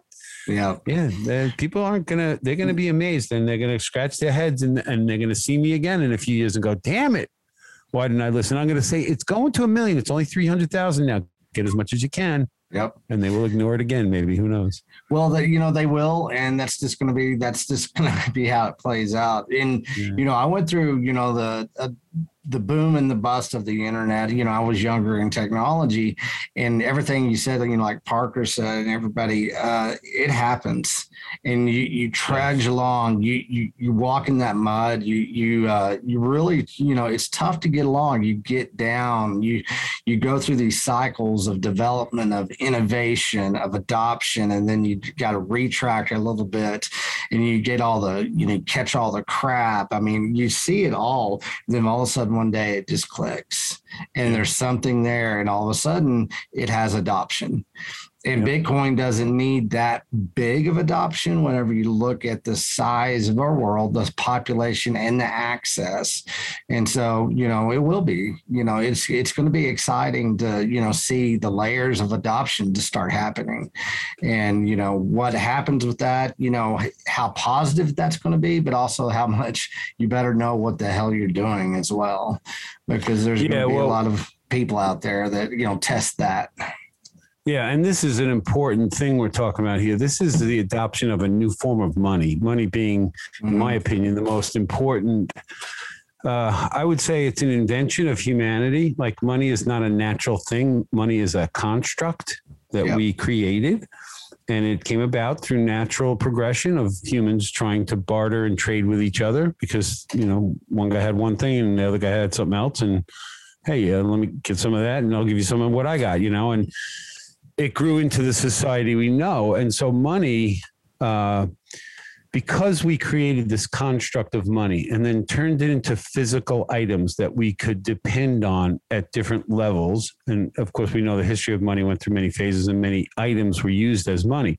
But the concept of money and the and the the idea of for most of human history, a physical money that could be used in trade became the thing that allowed humans to prosper more than any other thing, I believe. Um, some people will say fire, some people will say the written word or the discovery of numbers and mathematics. They're all very important. But somehow to me, I see money as the thing that allowed more people to communicate with more other people in more places and and prosper more because everybody could specialize way better. Because if you had an agreed upon money you can be a specialist in one really good thing and sell lots of those things because enough people wanted them. And then you get this money and then you can buy all the things you need right? So you and i know the story of money. So to me money is the most important invention or the most important construct we've ever had. And bitcoin is the best form of money that we've ever seen. It has all the properties that humans have come to recognize that money needs to have to work well. And um, we have it now in the most scarce um, uh, form that we've ever had because it's strictly scarce. There is literally an absolute limit on it, which has never been seen before in all in, in all of human history. The only two things on this planet that are scarce are Bitcoin and time. So it's really an amazing, amazing um, discovery. I, I consider Bitcoin a discovery because the elements that that allow Bitcoin to work are all were all present on the earth before humans discovered them. Math, as as we understand it, is the organization of groups of things that we call numbers, amounts of these things, and moved around in unique ways. So we uncovered that it does this, but it was actually here as a concept, as a first principle on the planet. Numbers, they were just here. We just had to figure them out. We didn't really invent them. One item is one item. We just call it the word one. When you have two of them, you have exactly twice as many. The concept of twice as many is something we just gave a label to. You can't deny that there's two of them. If there's one, there's another, there's two, that's twice as many. We define it using a word, but the concept is natural. It's here already. We didn't we didn't make that part up. We just labeled it and figured out ways to work with it.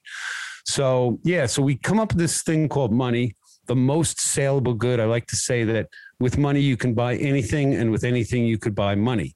So money's the one thing that anybody can use anything to get some money. Right? Because it's the other side of a trade.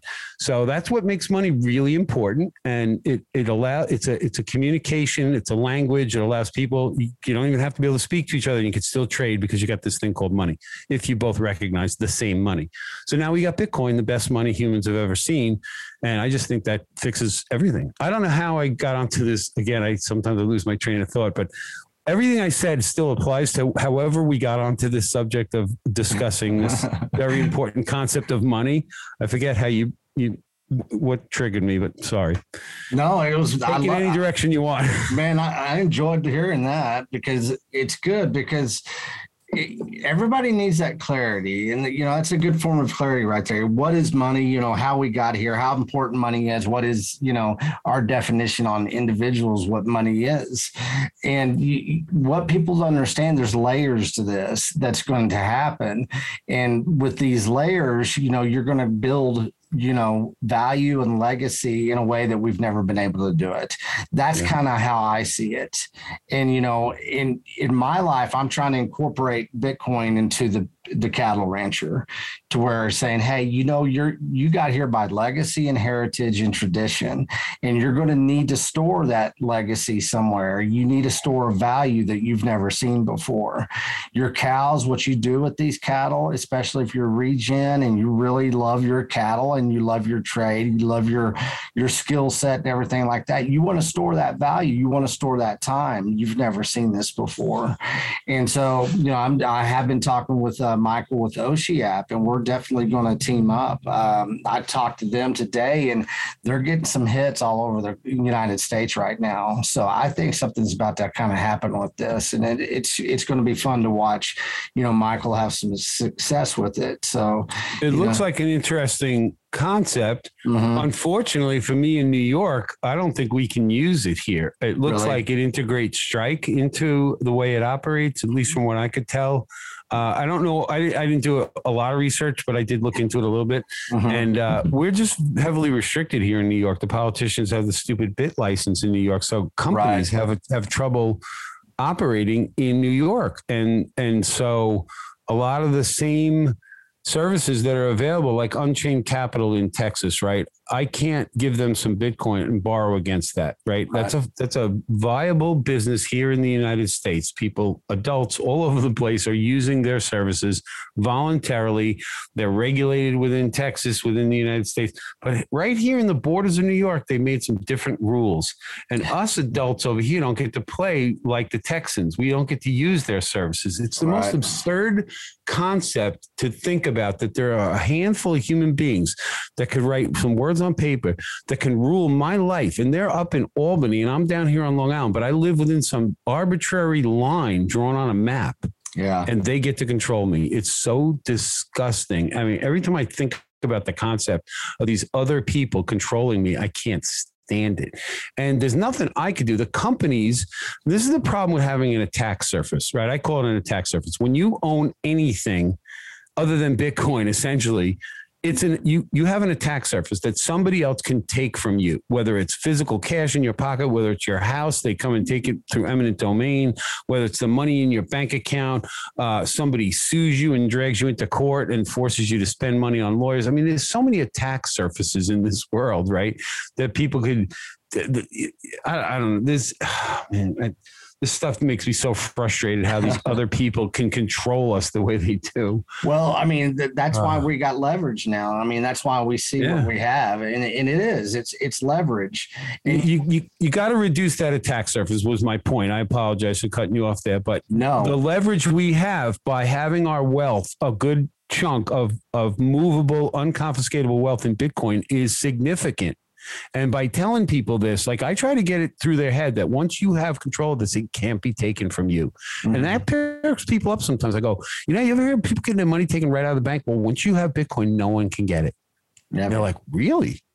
Yeah, no, it's it's an important concept that you get to control your own wealth for the first time ever, where it's literally unconfiscatable. Yeah, that's like that's never been seen before. That's it, like an attack. You got your wealth protected from the attack. Essentially. And it's like, I don't know, man, you can't do that with your house. You can't pick it up and take it with you. You could take your 12 word or 24 word, 24 word seed phrase in your head and cross borders with a billion dollars in your head owning Bitcoin and then set it up in another country and, and you got everything, all your wealth. It's like unheard of concept. For anybody listening that doesn't know that, investigate what I just said. This is an amazing thing about Bitcoin as money and what it can do for humanity. It changes the game. Sorry, I, I interrupt no. you. I apologize. no, you didn't interrupt. Actually, you just added to the conversation. But uh, you know, I'm going to ask you. You know, you are you going to get out of New York? You said mm. you're gonna you're gonna sell. Oh hell yeah! Hell yeah! I can't wait. Do you? I got what? obligations here. I got a couple things I need to tie up loose ends with my business. I got to sell a lot of things. I got one guy who wants to buy a bunch of equipment, maybe even next week, which I can't wait. That'd be great. Yeah. Price of Bitcoin's down compared to where it was a month ago. So I'm going to stack some sats with that money. But um, I'm also involved. Uh, I don't know if you're aware of this, but there's some friends of mine that want to build a wave pool on Long Island. It's yes. called the Long Island Surf Park. Yeah. You can go to www.longislandsurfpark.com and you can check it out. Uh, and so I've been involved with this project for years now, essentially uh, since the beginning, because it's a good friend of mine who's really behind the whole thing, him and his son. And I want to see it get built. And I was just talking to the son today, and uh, it looks like we we we're getting really close to getting permits, which is great. That's been a big slog through the bureaucracy of Department of Health and the fire marshal and all these people have to sign off and say it's okay to go build this thing. But you know, we have property, we we have the whole site plan approval on a lot of things. We're waiting for final building uh, approval to start digging the hole for the pool. You know, but it, the timeline now puts us past next summer. By the time we actually can get started, even if it's this winter, and then they dig the hole and then pour the concrete, it gets us all the way through this coming summer. So we're not going to be using this thing till the spring of the next year, like 2023. And I'm not leaving until it's done. Yeah. As much as it pains me to have to say I'm going to be around that long, maybe I could travel a lot more in between, but I'm going to be around for this thing to get built. I have to see it through. I've been involved. So, and I want to, you know, I want to surf the thing and sure. everything. And, and I want to bring a lot of my Bitcoiner friends who, who know about it. I've been talking about it for years now. And a lot of people want to come, you know, so I can't wait to host Bitcoin parties at the wave pool, you know, whatever. So it should be pretty cool. And the guy's building it. Um, so like, here's one of the things that we're hoping to do with this thing this is a really interesting. I, again, you may or may not have heard this. Anybody listening to this may may not have heard this. So I apologize if I'm repeating myself. But we are going to use natural gas to make our own electricity on site using something called a cogen plant, and it's three megawatts of power. And you need a lot of power to move water. Water is very heavy and dense. And if you want to make a wave, you need a lot of energy, and that requires power. And so we figured out that the most economical way is to buy natural gas instead of buy electricity off the grid. Well, it turns out that these this cogen plant makes a lot of heat, and we could take that heat and put it into the pool water. So we're going to have a nice warm pool all winter long, just because of the equipment that makes the waves. But I said to the guys, you know, in between waves, or like when the place is closed down at night or something, that plant is just sitting there, and you could be making electricity. What are you going to do with it? Are you going to sell it back to the grid? And at first, that's what they were going to do. And I said, well, what about we get some Bitcoin miners and we mine some Bitcoin with that electricity? And so it turns out the cost per kilowatt for us making our own electricity is well within the profitable margin of running Bitcoin miners. So if you own miners and you run that natural gas and make your own electricity, you're going to make money making Bitcoin. So the pitch now is that the whole idea now is that we want to use this equipment to mine Bitcoin. We're hoping that we can find the backing to build it that way. So we're we're right at the beginning of our uh, investment phase where we have people that want to put money into this, but we want more investors to, you know, spread, spread, you know, spread the pie around, I guess, you know, we need the money. We, none of us have the 10 million or whatever it takes to build this place. So we need to help, we need some help funding it. So, um, we figure that people that are in the Bitcoin community might find it quite interesting that we're going to be making Satoshis and waves in the same place with the same equipment. And what's really cool, and I found out this today as well, talking to the son, um, the cogen plant has a cooling tower in order to keep regulating it, and it has enough capacity to cool the miners as well. Wow. so you don't have to worry about airflow or the warm summer weather. Like we can easily divert the heat from all this equipment. And we have this giant pool we could put the heat into, right? You know, you got a big giant heat sink. The pool, you're going to be able to ride a wave 100 yards long. That's a football field. Yeah. So it's a huge amount of water.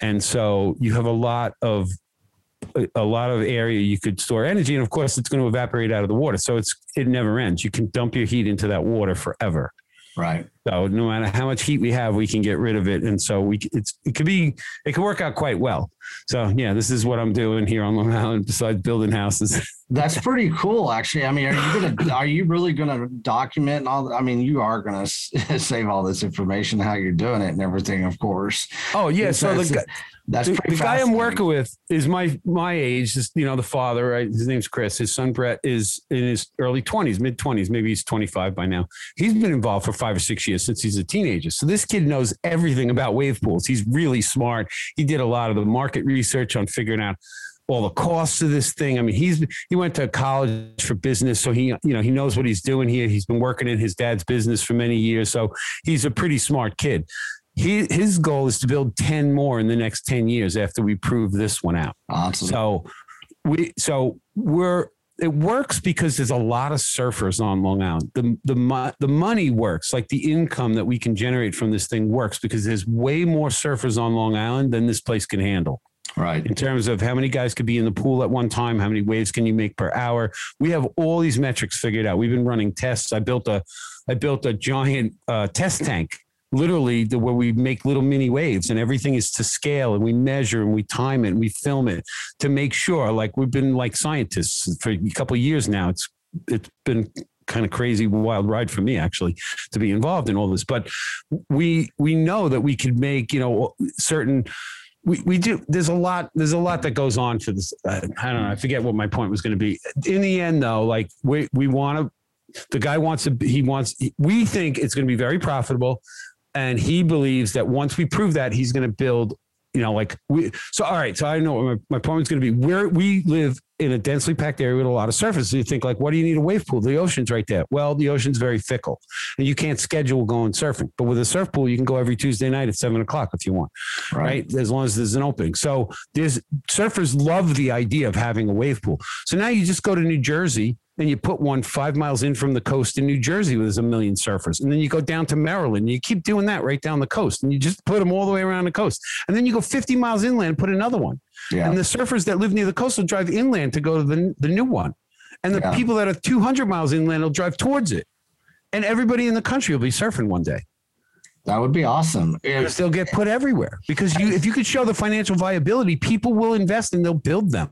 Yeah. It's like, it's like snowboarding, skateboarding, anything else. People build snowboarding on, on mountains. You see them everywhere now. The jumps, the half pipes, it's normal. You can't go to a mountain and not see that stuff. And that used to not be the case. Snowboarding was invented in my lifetime. There used to not be snowboarding. Now it's proliferated everywhere. Same thing with skateboarding. There's skateboard parks all over the world where kids go and they ride skateboards, BMX bikes, inline skating, all that stuff was developed and built out. Surf parks, it's going to be no different. It's going to, yeah. they're already being built all over the world.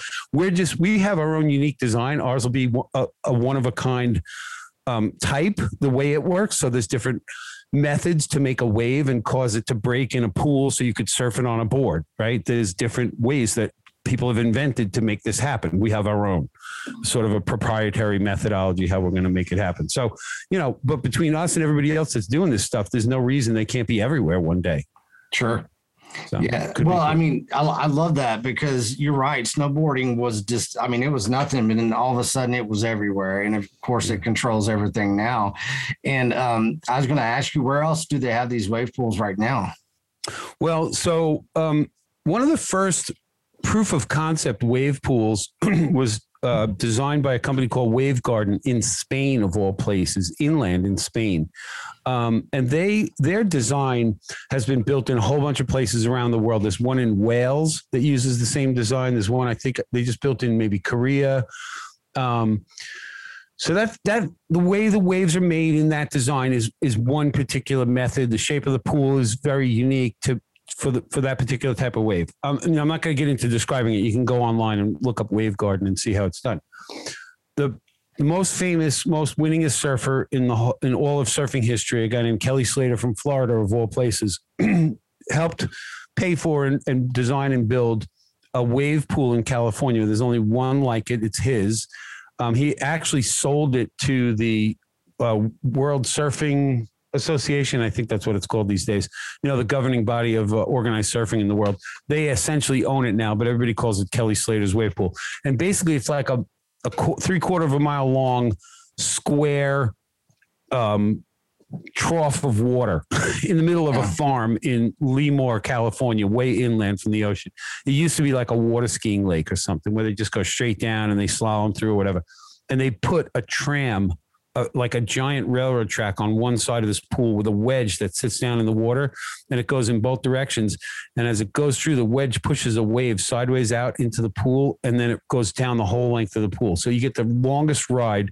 It's the longest man-made wave in the world, but there's only one like it. But the problem with it is it's not economically viable. It costs a lot of money just to make one wave, and the average person is not going to go. So the Wavegarden tech, technology allows for way more waves, so you can fit more people in the pool, and you can charge people less, you know, for for enjoying the way it works. Then there's a totally different completely different methodology. This place called um, Surf Lakes in Australia, where it's this giant lake, and in the middle of the lake is a really giant plunger, like no exaggeration, a big steel curved thing that goes up and down. Literally, it's just round, and it just gets lifted up by uh, like some steam pressure or something. And then it pushes down into the water and it just pushes a wave out in 360 degrees. And then in five places around the perimeter of this lake, there are man made reefs. So when that swell propagates outward in all directions, there are five reefs that people can be surfing at all, all perimeter, the whole perimeter of the pool. Every wave that comes out, there's people all around the pool surfing. So you can fit like 30, 40 people getting waves all at the same time. Wow. So it's a totally, and there's only one like it. So that's one of a kind of that. And then you got things like Typhoon Lagoon in Florida, which was built in the 80s with this really old technology, but it makes waves flawlessly. It never breaks down. It's just not a great wave for surfing, but you can surf it. There's an indoor crappy little wave in New Jersey I've been to a couple times, works with very similar technology. It makes a crappy little wave. It's mostly good for kids, but guys figured out how to make it surfable. So they they let you rent it in the off hours. So surfers come in when they close down the the water park for the kids, and surfers come in and use these pools. So um, so there's you know there's just a whole bunch, and people are coming up with tweaks and different ideas on how to make all these different things. And we have our own design. We have a a naval architect that we all went to high school with who lives in California who's also a surf surfboard maker. He owns a surfboard company and he's just a really smart dude. He he designed the pool shape and the technology to make the waves. We built it in miniature to test it and it works flawlessly. And right. we our tagline for our surf park is seven foot and hollow every day, meaning we can make waves seven foot tall, perfect tubes. And right now from from a surf park perspective that would be the best in the world because there's no surf parks out there that make that wave right now really okay and we and our tests in our tank we made waves to scale that that could be considered 10 to 12 foot in the real life if if if it worked out like if our tests are accurate so we feel very confident that we can meet our seven foot and hollow benchmark that we set for ourselves um, with the technology as we have it currently. Um, and so, yeah, I'm pretty excited about the whole thing. As you can imagine, being a well, surfer no, that's for pretty, 47 yeah. years now, I mean, I've been surfing. You're gonna have your name on that. That's gonna be pretty cool. I mean, and, you I know, could, my name's. If you went to the website, my name is nowhere, and it's okay. I don't need my name on it. The guys that are oh. building this thing, my good friend and his son, they know I've put in many, many hours on this, and I don't I don't need any credit. I just want to surf the thing. Yeah. You know, and they know, and they know I'm going to be there to help out. Like when it gets built in real life, I'm going to be at the job site all the time yeah. because I'm just extra eyes watching things, making sure, you know, everything gets done, whatever it's supposed to. You know, I'm in the building business, so they trust me and everything. So, matter of fact, whenever he needs something, my friend who's doing this on his house or his commercial building that where his business is, he always calls me to fix it. I've been, I've been his contractor for like 25, 30 years. Yeah. And we go all the way back to high school. So, you know, this is yeah, I'm I'm in this pretty deep on the surf park thing.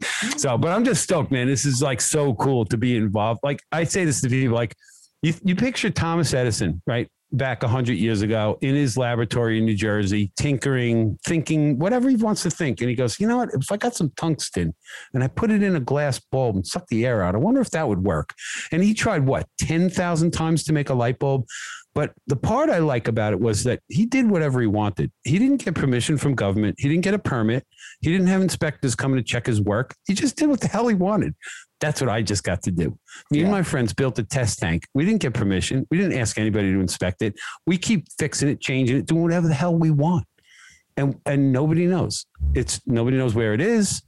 Uh, government's not going to find it, and I don't give a crap because I don't need their permission. It's, I'm an adult. I get to do what I want. You know what I mean? Like it's just like I feel like this is the way life is supposed to be. But in in a world where some government official knew we were doing this, he would require that we get their permission. He would have us arrested. Like there's some idiot out there that thinks he gets that he has the right to tell us we're not allowed to do something we want to do on our own property. And that just bugs the crap out of me because government gets away with it all the time. And I'm just like so happy to think that I've been doing this with my friends and just like living the entrepreneurial lifestyle like like life is meant to be. And we're not hurting anybody right? We're doing our thing. We're not hurting anybody. We buy everything we need. We honestly go, we purchase products and services. We construct things. We take our own risks, you know, like we was, we were overloading the building. We had everything plugged into. So we said, you know what, let's not take a chance. We got some generators. We plugged the stuff in outside on a generator now to run this wave tank because it draws a lot of electricity out of the, the building and the lights were flickering. We're like, okay, let's, let's get serious here. You know, like, okay, so like, we're not stupid we figured it out. We didn't burn anything down. You know, like that's what we do. That's what people do. Like, like government, just leave me alone. All right. I'll figure this shit out. I don't need your help. I don't need your guidance. I know more than you anyway. You know, it's a joke. I, I, I laugh. A building inspector comes to look at my work and he doesn't even know what he's looking at half the time. Oh. Like I know more than these guys. They didn't build houses in in the in the field for 30 years. They got some bureaucratic job to go check off boxes on a on a piece of paper. It's kind yeah. of a joke. Not all of them. Some of them do know what they're doing, but it's just a joke like some of this crap, you know, whatever. Go ahead. Well, you see that, you know, in this, the rules and regulations talking about that, I, you know, I, I come across guys, of course, ranchers and stuff, and people are opening up their own processing centers in here in Texas. And the rules and regulations are so spread out. Nobody even knows on a lot of things and a lot of items if they're even supposed to be regulating or inspecting it. And so, you know, that is done by design as well. And in the beef industry, they do that to manipulate the market, of course.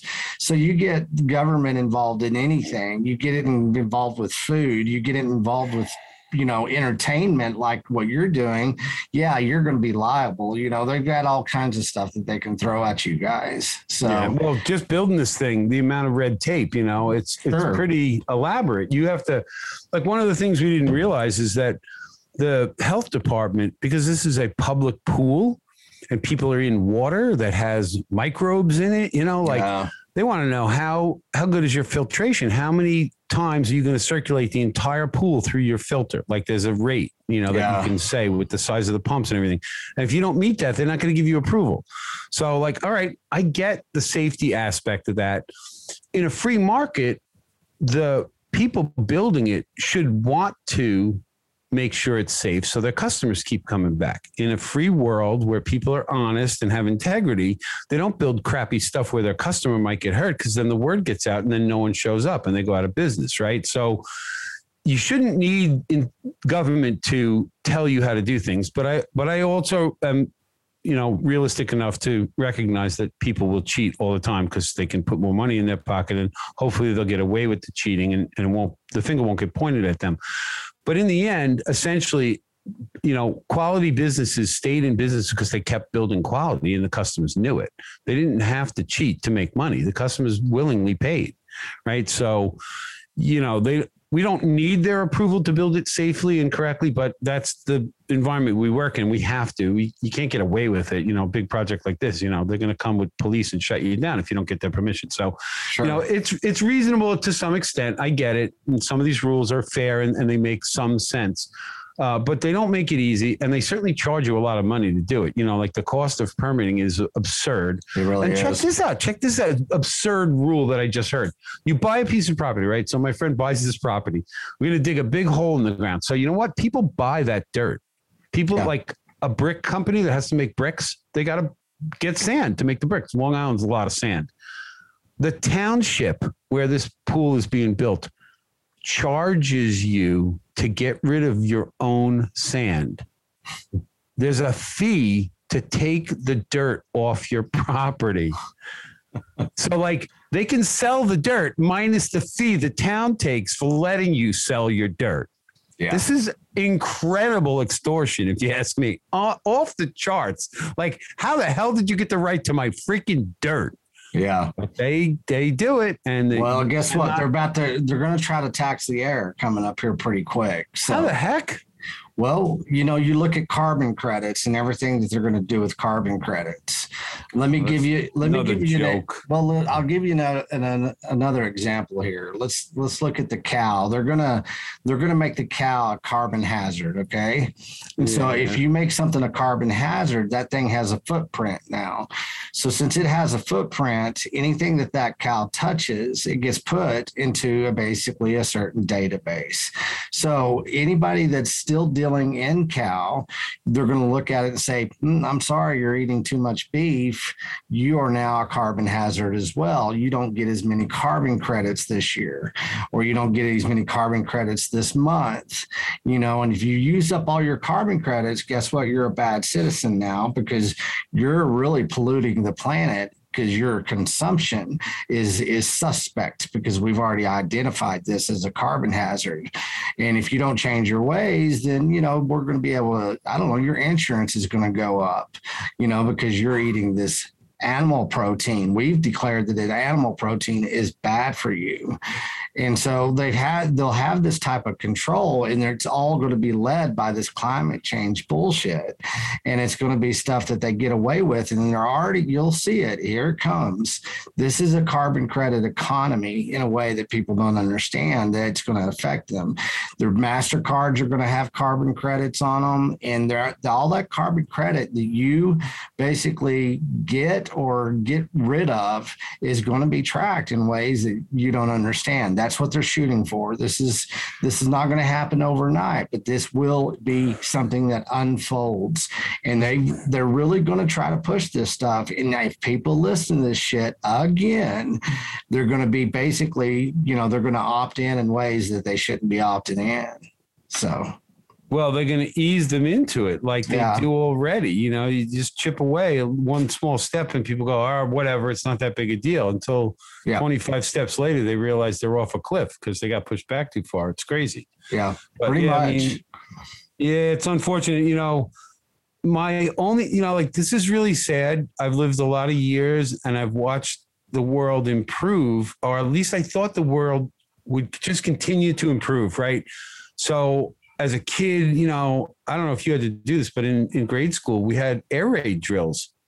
Um, you know, the world was worried about another world war and Russia yeah. was going to bomb us. And they used to make us go out in the hallway and lean against the wall and, you know, cover your head. And, you know, it's kind of a joke. If they dropped a nuclear bomb, it's not going to do anything, but they made us go through it. And like, to me, it was just like a stupid drill. I never expected a bomb was going to land on the school, but, um, uh, what the heck was I saying? Shoot, man. I, no, it's it's right. funny. It's funny you bring that up because where I I grew up, uh, we have a place called Pantex, and it's where they store all the plutonium. And a lot of people don't realize that we've got a, and it's you know top secret and all that kind of stuff. So we we were told growing up that we would be the first that would get bombed. So, you know, going I back bet, to right? yeah, you had a target back, right there. Yeah, but going back to that, you're saying society was getting better. Well, it's been better. Oh, thank you. Worse. You know what? Again, I, I I keep regressing. I keep thinking and I keep going back and I forgot where I was going with this stupid thing. But I thought society was getting better. As a kid, I was, you know, you hear these stories about how evil these other places in the world are. And I'm thinking, my, my logical little kid brain was like, well, if I'm learning this stuff, that means pretty much everybody else is learning. Then everybody's got to be waking up to the fact that war is stupid. I think it's stupid. I don't want to kill people. So, so the world should just keep getting better. I used to think of the idea of littering. Once I understood that littering is bad, it makes everything look bad. I, I never littered again. You know, I never throw anything out the car window. And still to this day, I see people doing it. And I think, how did how did that message drop off? How did people not all agree on that? It is really better for all of us. And if it's your garbage, like be a little bit responsible and throw it in a pail. You're the one. It's your freaking garbage, right? How did you get the right to litter the planet? Like it's not it's not right. But the message just dropped off. Like I, I'm really shocked. You, you have cumulative knowledge, right? Like a thousand years ago, you didn't have all this worldly knowledge, especially at your fingertips, right? So people knew what, whatever they knew. We now can look back at human history. There's so much knowledge to choose from to see what worked, what didn't. And it's lost. People aren't learning it. The schools don't teach it. And the world is reverting to like it's going backwards. Uh, it's really sad. I could never believe, never in my wildest dreams could I believe that we would be in what we're in these last couple years, where people walk around wearing masks. And right now, I can't walk into a building and patronize a place because I don't, I can't prove that I got a chemical injected into my arm by the government. This is incredible, blowing my mind. But all that said, I am confident that for the remaining part of my lifetime, uh, I can live under the radar and never let these people get to me and control my life because there is enough places in this country and in this world still that they won't have time to get to before I kick. That is, if I got 10, 20, 30, even 40 more years on this planet, I think I could outrun these people by just moving around, going in some other jurisdiction, doing something. You know, like, look, if you can take your wealth with you, you can go anywhere on this earth that they will accept you with your wealth if they're going to treat you better. And you might not be, you know, I mean, eh, know, political climate change every time the leader changes. So you can go one place and it's safe, and then two years later, it's not safe. But the point is, though, if you have options and you can move around and your attack surface is not too big, you might be able to get through this mess. If you own a thousand acre farm somewhere and you don't want to move, you're stuck having a fight right where you are. And that's going to be a little bit harder for some people. Yeah. So I don't know what I'm going to do. Right now, I don't own a home. I just sold one. I've, I've owned a home for a long time, more than one. I'm happy not to own that home right now at this time in history. Yeah. I, I, don't I don't want that. I don't want the tax burden, the maintenance burden, or the attack surface. So I'll see what happens. I'll see how it plays out. I would love to own a home one day again and settle down and relax and know that it's my place and no one could really kick me out. But that reality is really never the case. No matter where you are, somebody, no matter where you are, somebody with more power than you could force you off your property, even if it's a criminal or well, government is criminal. So yeah, there you go. Any criminal could come along and kick you off your land if they have more firepower than you. That's the bottom line. It's it never goes away for all of human history. That's just the way it was and the way it will always be. But that doesn't mean you can't get yourself into a position where that won't happen to you, or the risk is very minimal. And so, as you said, where you live, pretty rural, you know, people are normal. I hear stories of people all over Miami, like they don't even know there's a pandemic. Nobody wears a mask. It's a joke. They laugh at it. But here in New York, it's nutsoville. They're everywhere people are crazy here and they're just indoctrinated into this nuts not so craziness so i got to get out of here but there's enough places this is a big country so far it's still free to travel all through the states tons of free and open land i'm not really too worried. Yeah That's i mean my bottom line. are you going to stay on uh, close to the ocean? Are you staying in the states? Are you looking all abroad? I mean you uh, i am looking abroad. No, I am looking abroad. Uh, definitely want to be near an ocean, but in the end, um, I could probably be, I could probably get my surf fix. If I could surf really good waves for a week every month. Because yeah. I bet you on average, that's all I really surf around here. When you pick a couple days and then you go two weeks without surfing, and then a couple more days. Like right now, I probably haven't surfed in a month and a half. There hasn't been anything worth going. Right. So that's a lot of time I didn't get to surf right here and right, you know, five miles away. Um, so if I had the ability to just jump on a plane every month and go to some new surf destination where it's almost there's places in the world guaranteed to get good waves. There are seasons, there are storm patterns that make waves every day in some sure. parts of the world. I've been to a place in Mexico seven times it's called Puerto Escondido. I've been down there. I've been down got, Puerto. All right. So you've seen, have you oh, seen oh, yeah. the huge waves that come uh-huh. in at Playa Zicatela? It's freaking unbelievable. Yeah. And it breaks over sand bottom. It's just, it's such a great surf spot, but it's, it's, like a machine. When there is swell, which is almost every day, um, what happens in that part of the world, for, because of the geography, the water is so warm that at night the the air above the water rises. And just inland there are mountains and there's cold air in the mountains and that cold air sinks and comes down to the beach. And the warm air rising off the ocean water pulls the air off the land and every morning it is offshore wind. The wind is blowing from the land to the ocean. And the tubes that the waves get turned into because the wind blowing against them are awesome. So you can kind of almost count on every morning and every surfer that goes there wakes up at the crack of dawn and surfs until that wind switches around 10 11 12 o'clock. Because once the land warms up and the air is rising faster over the land than it is over the water that breeze turns right around and pulls inland every day like wow. clockwork every freaking day. So you know if you're going there what you can expect. Now there's other places in the world completely different conditions but dependable really dependable for whatever season it is or whatever. Like right now, wintertime in Hawaii, there's tons of waves. Yeah. Do they get some flat spells? Of course. But on average, you can almost guarantee it. If you go to Hawaii for a week, you're going to get some good surf uh, this time of year. Uh, so if I could do that, I could live anywhere. I could live in the middle of Wyoming as long as I could get on a plane and go surfing or snowboarding. You know, I get a good fix from snowboarding too. So yeah. if I could do that enough that I feel like I got my fix, then I could probably live anywhere. So that's cool. Like I could do that. I don't have to live by the ocean. I could also live near a wave pool and that could be anywhere. Yeah. So you never know what, how that can turn out. So, uh, you know, it's, it's interesting. I find myself in this Bitcoin space and I happen to know a lot of Bitcoiners now. And some of these people are if not already, are going to be super wealthy. You yeah. know, if you own, I mean, you and I probably personally know people, even though I can't say for certainty, I bet you we know people that have a hundred Bitcoin, several hundred Bitcoin, or even several thousand Bitcoin, which is worth, you know, tens of millions of, of dollars right now. Right. And they're regular people in their 30s, 40s, or less, some of them. You know what I mean? Like it's hard to fathom what they could do with that wealth, what they might do, and how many of them might want to get into surfing and build a surf park in Kansas. well, you, have no idea. And that, that's a good point. And you know, we don't like to try to call people out who they are or anything, but that that is a reality right now. Oh yeah. And you know, what's good about it is though, because they are probably just common people, and they're going to have some really good intentions, and you know, they're going to really like I see it in the regenerative farming and ranching. You know, people are going to go screw you, billionaires. We're gonna we're gonna create uh, a ranch of our own here, and we're going to do it the right way, and we're going to have a lot of people looking at us doing this. So, you know, you can do that in anything that we touch as Bitcoiners because we, we're so diverse. I mean, here I am in the desert high plains of Texas, you know, and here you are out in Long Island being a surfer.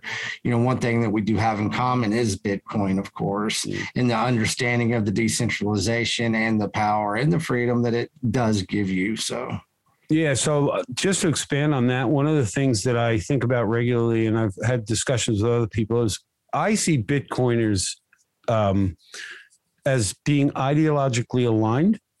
And I think much of it, like for me, is who, like for me, I was always a Bitcoiner. I just didn't know it. I was always a libertarian. I didn't yeah. know it until I understood what they really were. And I really got a clear picture of the world around me. And then I started, uh, so, you know, of course, once I understood how money worked and I understood how important Bitcoin was, I gravitated towards it because it made so much logical sense. And it, when you see Bitcoin, you understand the truth machine that it actually is. You recognize that you can't cheat this thing. You recognize that all the people involved in it are in the same boat. Everybody's essentially exactly equal within the network, right? Unless you, I mean, you could you could own more Bitcoin and be theoretically wealthier, but you have no additional rights within the system. The system is agnostic to who uses it. Everybody is treated exactly equally. And that's a fundamentally unique thing that us humans can recognize and go, wow, that's that's interesting. I have to li- align with this thing. It doesn't do what I want it to do. If I ch- say do this, it won't. It I have to do what it says you know how it works you have to align with the code the way the protocol works your computer talks to every other computer if you agree with this network and you abide by its rules you get to play right? So that's an interesting thing.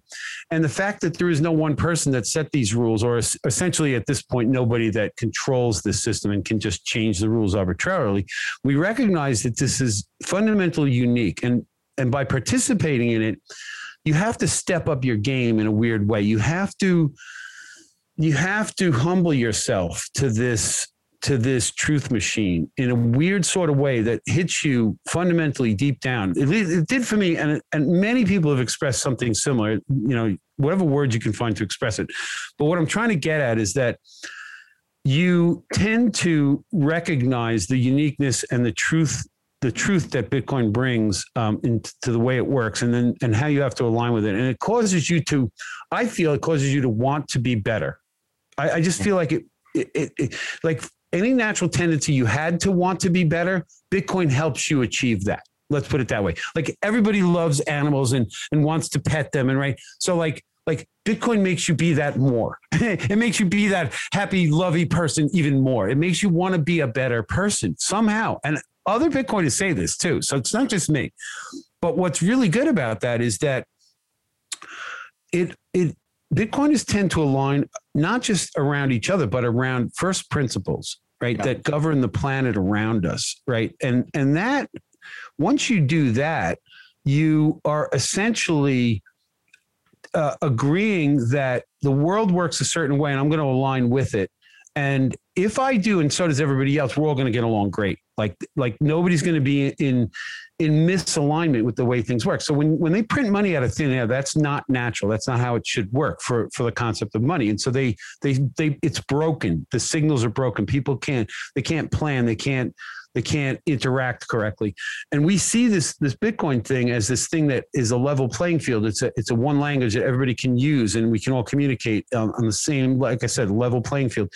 And and I just see this as a thing that brings people together in a way that nothing else could. There's nothing, a, a sports team, a politician, a country, it's not going to align people like Bitcoin does. Like people all over the world are aligned around this thing. Different cultures, different nationalities, different countries, different levels of government oppression, different good money, bad money. It's irrelevant. This is a truth machine the world has never seen. And I just see that as the kind of thing that brings like-minded people together that uh, going back to those people that may have a lot of bitcoin you've got really good high integrity honest people that want to do good not want to just get ahead for themselves which is all that we've ever seen in politics and money and banking and finance and wall street and all this other crap that goes around in the world. Not that people don't want to get ahead.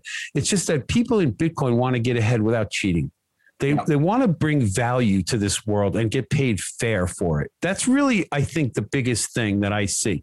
That I, I you know, I don't want to give away everything for free. I'm willing to do some stuff for free, like you and I talking tonight. You know, anybody who listens to this gets it for free, right? But in the end, if I give you some value and you pay me for it, that's the way it should be, right? I don't want to cheat you, and I don't want you to feel cheated, and I want you to pay me the amount we agreed on. That's been my business model for years. You know, I do everything I say I'm going to do whatever's in the contract, you pay me, uh, you, the work will get done just like we agreed. It's easy. It's easy to do because then you don't have to remember your lies. You don't have to like, did I cheat this person? Did I fulfill my obligation? No, you just do it, right? It's not that hard. And Bitcoin, I think Bitcoiners are more of that breed of per- person.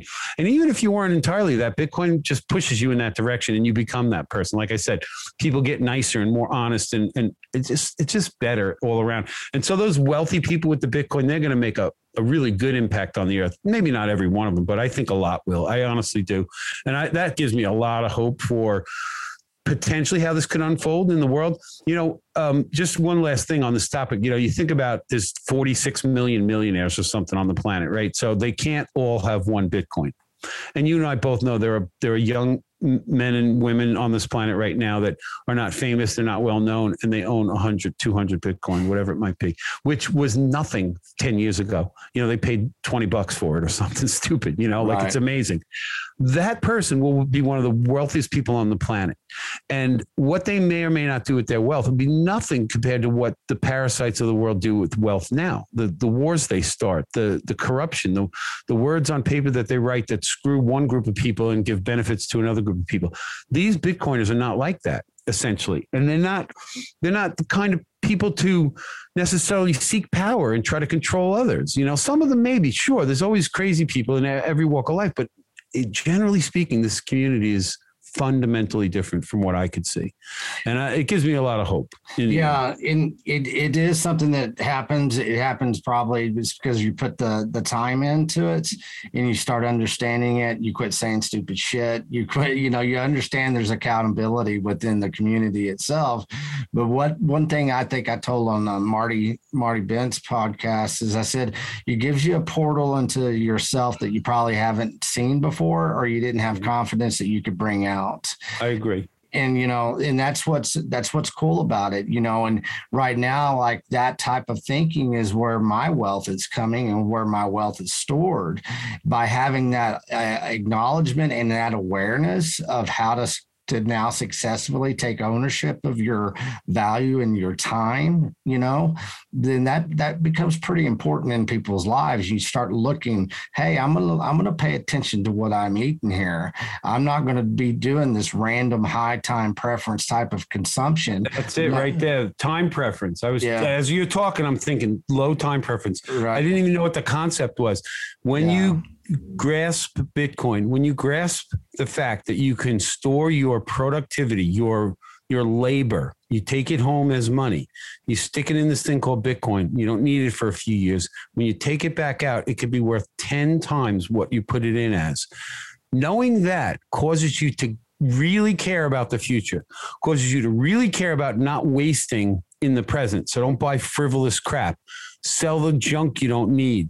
Um, eat better so you'll be around to see that growth of that productivity that has been stored in Bitcoin, right? That is fundamental. And that is another thing that all Bitcoiners, serious Bitcoiners, have learned low time preference. And that is another thing that aligns us. We all care about the future. I see this as an, another thing that's going to increase the value of all products and services because if you've got a, a low time preference and you don't want to part with your money, but you got to live. So you're going to part with some of it. Let's just say we're on a complete Bitcoin stand and you're earning Bitcoin and you have to spend. Well, you don't want to spend because you know it's worth more in the future. No matter what stage we're at, Bitcoin could keep going up in its value. The point is, you got to spend some of it. So you're not going to waste it on junk. So the products and services you're going to look for, you're going to say, to part with these va- very valuable Satoshis, I want some good stuff. So the really high quality products and services are going to bubble to the top. They're going to get the reputation that if you spend that money with me, your product, your service is going to be of higher value, higher quality. It's going to last longer, whatever. I see the trinkets, the plastic bullshit disappearing, which will improve the planet. There'll be less garbage thrown away, less disposable shit. People will start using glass and and ceramics instead of paper plates and cups all the time. You know what I mean? Like, yeah, everything will change. Like, you buy a bunch of paper plates and cups and go through them, and you realize how much money you spent in a year, and you go like, I could have just washed the plastic one in my cabinet or the glass one. You know, like people are wasteful. It's a you know like again, money's broken, so the signals are broken, and people are frivolous with their lives and with their time and with their wealth, and they don't realize it. When you get into Bitcoin, you realize that everything can be different. You can have a much better future if you lower your time preference and stop wasting your money. And and that's what I see. That's what's going on in the Bitcoin community, and it happened for me, and it, it's happening. It's going to happen. This is what's going to do it. You know, everybody slowly is going to see the concept of good money, recognize it one person at a time, and someday humanity will look back and go how do those nutty people do it for hundreds of years without Bitcoin? Right. Like people going to scratch their head in 100 years ago. They were freaking crazy. Boy, we're lucky we didn't live then. Yep. Right? Know, That's what some people are going to say. And it's funny what because what you just said. I tell a lot of people, and it's it's very simple. I said, you want to check yourself, start living like your grandparents did or your great grandparents yeah. did. Just look at what they did because they did have a sense of value in anything that they touched. You know, there was a, totally there was something that was valuable about that damn vase. There was something valuable about, you know, your grandmother's freaking salad bowl. You know, there was things that you put value into because they were built and they were acquired with the low time preference type of thinking. We're going to buy this bowl. This bowl is going to last me and I'm going to give it to my grandkids. And that's, you know, what Bitcoin does to a lot of people right there. It's like, I need to value this purchase for the rest of my life and I need to be smart about it. Can you see that clock behind me? Yeah. Up on the file cabinet. Yeah. It's over 100 years old. Right. That clock was on my grandparents' television in their house my entire life growing up. Awesome. My grandfather wound, wound it every week. I, I got to wind it. It ran out earlier today. Yeah. It lasts for eight days. I looked it up. The company that made it made hundreds and hundreds of different styles of clocks.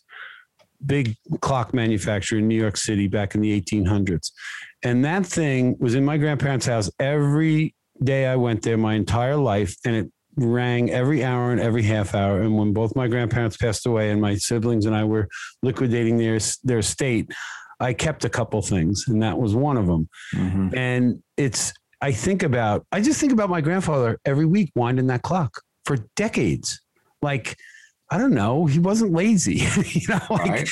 you know, you say, you know, do what your grandparents did. Like, like my grandparents when they were kids had an outhouse Yeah. My grandparents, like sure. only two generations away, they didn't have running water in the home they grew up in. That's how close we are, you know, you and I, two generations away from people that didn't even have indoor plumbing. Oh, it's yeah. amazing how far we've come. So our grandparents were hardy freaking people and, and worked hard and, you know, yeah, uh, it's just amazing well, where I see the world going and how many how many weak ass people are out there that can't that can't take care of themselves and they're afraid of everything. It's really sad. Well, it's really sad, but you know, I always give the comparison. I always go back to food, of course. And you want to talk about the Great Depression, and you know, there was you know people that were hungry. Yeah, they were hungry, but you know what? Their freaking soup was even more nutritious than some of the steaks that people are eating. They oh, had new yeah. they had nutrition in their food supply was you know limited, but I guarantee you the nutrition that they did get was far more better than what people eat on a daily basis here in our oh, modern oh, absolutely. times. Yeah, and that's what Whole Foods. Exactly. Wasn't all this processed crap back then. And people can't put their head around that. They're, you know, because we we're very deceptive with what we look like as a nation. We're we're overfed and we're undernourished in a way that nobody wants to freaking admit. No, and they're, really they're, they're and they're about to make it worse. And whenever your medical field is reactive towards diabetes diabetes and obesity and heart disease, and that's it. You know, and we have a pandemic for the last two years, and they say nothing about checking your health. We've got a problem, folks, yeah. and you need to start paying attention to how did we get here? Well, they, we got here with creating these fake freaking commodities and this overly processed food. Well, they're going to do it again. And yeah. people need to realize that food is not the same as it was 10 years ago. No, it has changed that much. And yeah. so, you know, Bitcoiners need to bring this to the to the discussion, you know, in the conferences and everything. We need to start talking about this because it don't mean two shits how many Bitcoin you have if you're sitting there eating soy all day true. long, destroying your health. Yeah, but you know it's happening because people in the Bitcoin community are the people talking about this stuff. That's true. We are the people with the low yeah. time preference. We are the people talking about building citadels, right. communities to congregate to get away from the oppression of the crazy people all around us and just you know um, you know you asked me where might where might i go. So i i spoke about you know various options but i i know somebody with some property in another country and he wants to develop a community there. And there's a lot of Bitcoin bitcoiners some very famous ones that are actually interested in this particular right. um, this particular piece of property and this particular guy and his vision and there's people working on it, contributing already, ideas and resources. And, uh, you know, one guy did a whole bunch of 3D modeling of a potential layout for the entire property and buildings and, you know, uh, farming areas and, uh, you know, a well for the water. There's an underground aquifer and all this. And, you know, just it's amazing, but people do want to come together and build build societies that they, uh, you know, can be like our idea would be a self-sustaining community where we can produce our own electricity, our own water, our own food uh, with various different methods, uh, and just be left alone, like off the grid. We don't want to depend on government. We don't want to depend on, you know, the electric company, the big monopoly. None of that crap. You know what I mean? Yep. And it's not easy to do. There's not a lot of places on the planet where you you can stretch out into some land where you can build something like that without some government looking at you and deciding whether how much they want to control what you're doing. So there's it's it's not it's, far from guaranteed being able to be done. But Bitcoiners talk about this stuff. I mean, you you probably see it on Twitter. Picture of some like castle on the top of a mountain, of and somebody just writes "My Daily. future Bitcoin citadel." You know, like whatever. Like we all we all hope for a, a way to live in the future where we could just be left alone. Yeah. you know, by the government that tries to just steal your wealth and, and control what you do every day. It's horrible. That's all I want. Like the non-aggression principle. Like, I, just let me do whatever I want to do as long as I'm not hurting somebody right? That's it. So if I'm polluting the land and it's flowing downstream and hurting you, that's not something I should be doing. And somebody has the right to come and tell me to stop and even force me to stop, essentially.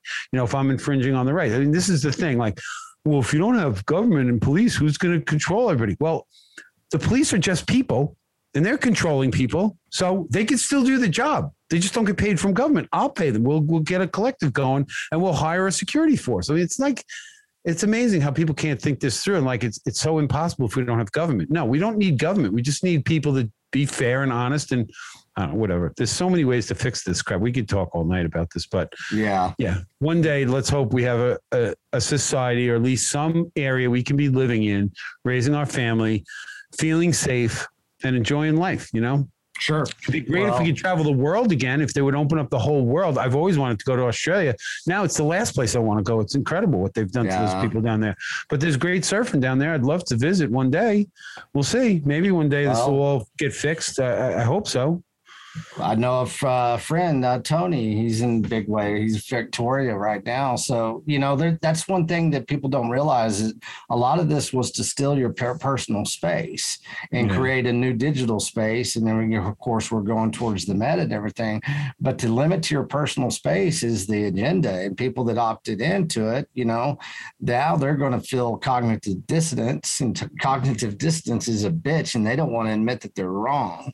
And they they're going to they're going to find out that you know you, you probably should have came along. You know, you should you should have you know quit pushing this this agenda because I see things going in a good direction, but there's still going to be some there's going to be some battles lost here. There's yeah, still going to be some yeah, there really is. But the one hey, thing, uh, go ahead. I was going to ask you about Tony and Victoria. Is that Tony Ray? Yeah, I know him. Yeah, yeah, yeah, cool. His his wife and I communicate on Twitter all the time, and they're yeah. always telling me, "Can't wait for you to come and visit and surf yeah, together." Yeah, and yeah, right. you know, whatever. That's Tony they and see Phil. What I, yeah, they see what I post about waves on Long Island, and they're all like, "Yeah, Jim, go for it," you know, whatever. Right. He's got way better waves than me. He surfs at Bell's Beach and Winkipop, which are so much better. Yeah, he, he's a, he's had a good surfing life. That's for oh, sure. Oh yeah, no, I knew about him before I met Did his you? wife on Twitter. Yeah, because he was oh. he's been in magazines. He's a big wave surfer. He yeah yeah he's he been surfs waves much bigger than what I've ever been in he's uh he has a couple of helicopter shots that's for sure so yeah, yeah. but yeah they're having a tough time over there so yeah it's, sad it's still sad. so that's good that uh, you're in uh, contact with them and everything right so. you know we talk about visiting each other and they're trapped over there and I, i'm not going to come visit and get no trapped hell no i'm not so like right now it sucks you know we talk on the computer but it's like are we ever even going to meet in person one day? It would be nice, but man, it's really think, sad. Well, that, like, I think that's a lot of pro- people's, uh, you know, I, you know, me and Princey for, you know, once bitten, yeah, you know, yeah. he wants to come over to the United States and, you know, but he, he can't right can't. now. No, oh, so nobody can if they, they can't fly in yeah, the United States. Right. Yeah. But you could walk across the southern border. Well, no problem. Yeah. That's what I told. It's like such a joke. it's I, unbelievable. I, this stuff actually goes on. Well, it's, it's the world we live in and we have to push back and you, you do that by not complying because you don't have to comply. A mandate is not a rule, people. It's not a law. It's it's something mm. that's try to enforce you. look at your stuff and check yourself and make better decisions and buy some Bitcoin and eat some beef and go surfing. Start living life again. You know, get Listen. your hands dirty. Go outside, play in the yes. dirt. Turn the Ride noise a bicycle. Off. I haven't yeah, had a t- I haven't TV. I haven't had a TV and I don't know. It's three years now. Uh, me too, dude. It's got to be about three years. I have not had a TV. I, I, I refuse. Do not miss it there would be a cold day in hell I ever watch TV again. Yeah, no, I'll never sit down and purposely just like, oh, I'm going to watch this show. If I end up with is a TV on and it's yeah. just there, that's different. But yeah, no, I have no interest in the television ever again. Well, I visit, I visit my folks and they have that crap on, and I just like it. It freaks me out to tell you the truth. Oh, I uh, recently I had to listen to like the TV news I was in a situation without getting into the details where it was on day after day and I couldn't not hear it in the other room. And I kept, kept thinking, those people have no idea how brainwashed they're being. They have oh. no idea. And I would listen and go and like, holy shit, that's an outright lie. That's literally an outright right. lie on mainstream TV news. Like, I know for a fact that's not even true. And the people watching that are just going like, oh, okay. Yeah. yeah. God, oh, cool. Yeah, cool. It's, I'm up to speed on the world. No, you're not even close. Oh, it's amazing. It's, it's, pretty damn scary, is what it, it really is. It's so bad. I mean, I never, it's probably always been this bad. And I didn't know because I couldn't see the big picture. Now I see the big picture and it's so blatantly obvious how bad it is. It's amazing. Yeah, it's, it's pretty it's pretty crazy. screwed up, but you know, yeah. they call it programming for a reason. So. Yeah. Yeah, yeah. I remember the first time I saw that and I just had to laugh like, "Oh, that's true." Yeah. yeah well, you know, it, it is, you know, people out there, you don't, you can't look at it anymore and say, well, I need to see the news to see so I can be informed. Oh, hell no. Bullshit. You're not informed. you're no, less you, informed. You, you dumb down if you watch the news. No, and if you, gotta get, you, you gotta, unfortunately now the place to get information is the internet. And I say unfortunately because even a lot of that is manipulated, censored and whatnot. But well, that being said, you and I are talking over the internet right now, and no one is stopping either one of us from speaking our mind. Yeah. And for anybody who he- gets to hear this, this is essentially unfiltered information that two human beings are putting out there. Yeah. And that's good. That we have this on the planet is a really good thing. And there's a lot of it still. So that keeps me optimistic as well. Yeah, it really does. And that kind of wrap it up here, you know, it goes back to podcasting 2.0 and, you know, how important that is going to be for the Bitcoin community. I see a lot of people, uh, simply Bitcoin, they got you know, they're everybody's making moves to go that direction. You know, Marty yeah, yeah. Bent, Marty's doing phenomenal things right now. You know, him and Odell got so many things cooking up over there, and then of course Adam Curry. You know, he's the Podfather 2.0. Yeah. Oh. So you know, there's a lot of things that are going on with it. You know, this I guess decentralized, you know, uh, communication that we're striving for in a way to where you know we cut out all that stuff and we can have two grown men talking to each other and nobody can do a damn thing about it. So yeah. you know yeah hey just one real quick thing i want to elaborate on that. What what people don't realize is the incredible amount of work that is being done around bitcoin all over the world that yeah. will only be common knowledge a year from now two years from now. Like you know, I say the word taproot and schnorr signatures, and the average person listening to this would be like, "What the hell is that?" Now, that's something you and I know. That's a, a protocol change in the in the Bitcoin um, software that took years, years to develop and test and argue over, and the whole community worldwide debated on how to do it and whether we should have it and all this.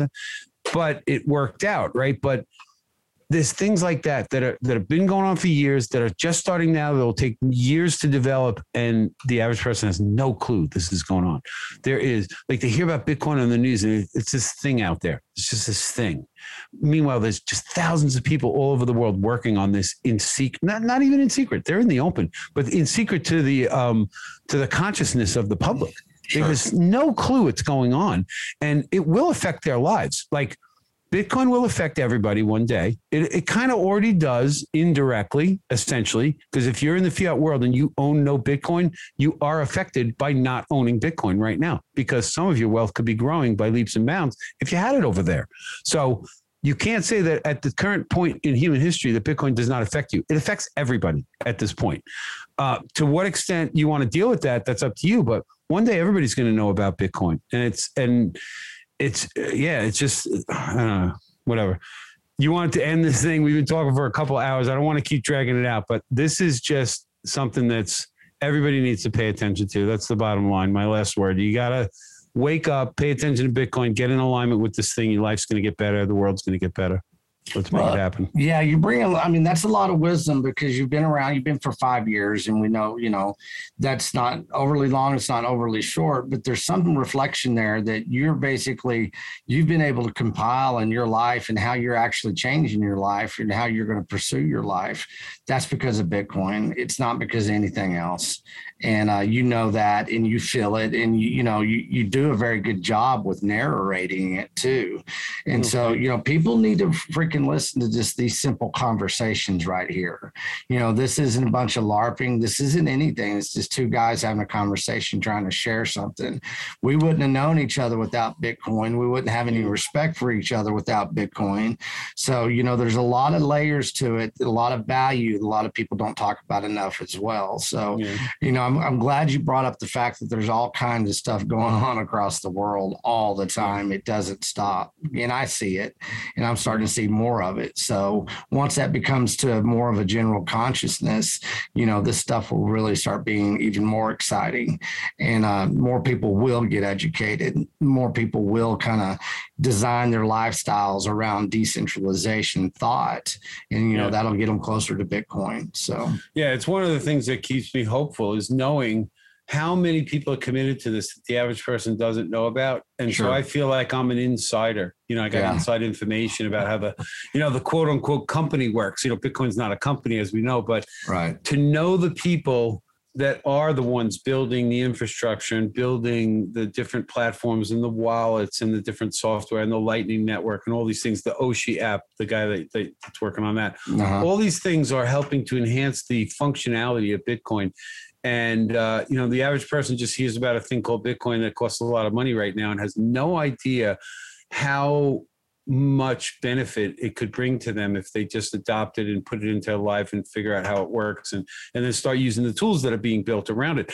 You know just one last perfect example like unchained capital a company in texas that offers loans against your bitcoin. So let's say you own some bitcoin you bought it when it was much cheaper it's worth a lot now you're sitting on it you don't need the money but you say well you know i could use some money but i don't want to spend my bitcoin.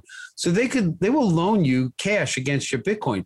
And if the Bitcoin goes up enough, you could literally just liquidate some Bitcoin to pay them back and like ne- never have to go out and buy that cash again, uh, you know, or earn that cash again. And that kind of stuff, people don't even realize that there's no. this stuff happening around Bitcoin that allow you to live a life different in ways that you didn't even know was out there. You know like opportunities and ways to use your wealth and use your time and, and your credit worthiness and anything. Like people just don't know they don't know no. it's there, and it's there, and that already works. And then the, all the things that they're working on still. Just one, one last. I can think of things all night long, and I'm sorry, but I got a friend. I see him all the time at BitDevs in New York. This guy Andre, him and his company Zebedee, they figured out how to put satoshis into gaming.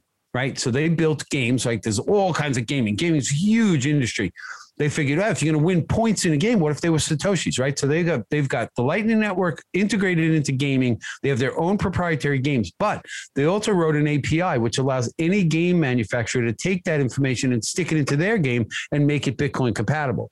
These guys are going to take over the gaming world with Bitcoin integrated into gaming. And this is the tip of the iceberg because once other companies see them doing it, they're going to jump on and it's sure. just going to explode. And nobody knows this is happening. The gaming industry doesn't even know it's happening.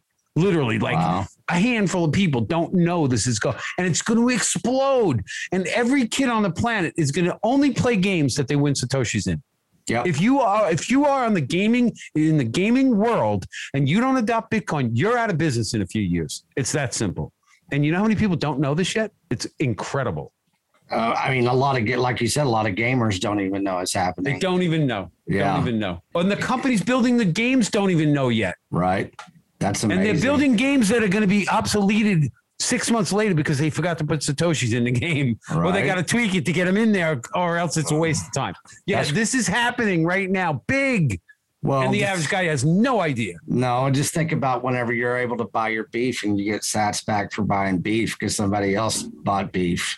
Look at my hat. I got yeah, the fold, fold, hat, right? I got the fold yep. card. I get free Bitcoin every day for buying the crap I was always buying anyway. I go to the lumber yard. I spend a thousand dollars on lumber. I get one, two, three percent back in Satoshi's free. Yep. Incredible. I can't even believe I got almost a thousand dollars this year in free Bitcoin just for spending the money I was going to spend anyway. That's awesome. And how many people know that's out there? The they fold don't. card, people get a fold card. Yeah. It's pretty simple yeah. too. You just go Incredible. to fold, and it's it's pretty basic now. They've got it it's pretty basic. streamlined. Yeah, and that's just one of uh, a dozen other companies that you can win Bitcoin from using their service. Yeah. Free Bitcoin. There's a, whole bunch of them out there, and it's just going to keep going. So, yeah, people have no idea this is going on in the background. So much stuff is going on in the background on top of Bitcoin because Bitcoin is a solid rock you can build on. Well, and that's, you know, it really what it comes down to is people are learning what leverage really means you know yeah. how do you leverage bitcoin you know if you got a lot of you know where you can like you say unchained capital i mean you can go out there you can treat it like land and you know yes. how do i leverage land you know how did they how did grandpa leverage his land every year it's yep. a good way to get started if you can get there you know there's a lot of things coming down the pipe that we're going to be able to leverage yeah. and that's yeah. that's giving a lot of people a lot of positive attitudes and coming up with new plans and having confidence that they can those plans because they have leverage of the Bitcoin protocol coming. And so that yep. gives you the balls to go out there and do something. So if yeah. anybody's sitting on the fence, you know, hear what we just said and, you know, make mm-hmm. something happen, right? Yeah, man. So much opportunity. Yeah. It's like really, it's just so exciting. What a time to be alive, right? Isn't that Yes, what sir. People say it's amazing. Yeah, I, I you know, I, it's kind of chaotic out there, but I wouldn't have it any other different way right now. This is You know, perfect. I, I've often said, and, and I, I, it's it, it's hard for me to say this now based on the last two years, but I've often said I've lived in the best time in human history. yeah, I've had indoor plumbing my whole life. I've had heat and air conditioning my whole life. You know, Sure. I've had an automobile to get places my whole life. Yeah. Right. So I've I've lived in pretty much pretty, pretty much comfort. You know, and and you know, in other parts of the world, my whole life there are people living in squalor, which is really sad. I happen to be lucky that I grew up in America. My family had, you know, just middle class wealth, but enough that we could own a car and we always had groceries and we had a swimming pool in the backyard. I mean, I felt like I was doing pretty damn good. And so, you know, yeah, it's all, it can all get better though. The world can get so much better with Bitcoin. Yeah. well, we're gonna do our part, and we're gonna keep on doing our part. And you know, I, I appreciate you having this conversation tonight, Jim. And Dude, uh, I appreciate you asking me to have this conversation because it's course. rare I get to speak to hardcore Bitcoiners that understand what I'm talking about. right So, well it's I our responsibility it, you know? yeah it's our responsibility and you know like i said you and i hadn't talked that much but you know i followed you a little bit and you kind of caught my signal a little bit and I oh yeah, dude. In the I last month everything. or so, you've been everywhere. I- How could I not see your signal? You really, uh, you really exposed yourself. Like that that article you wrote, that was really eye opening for me.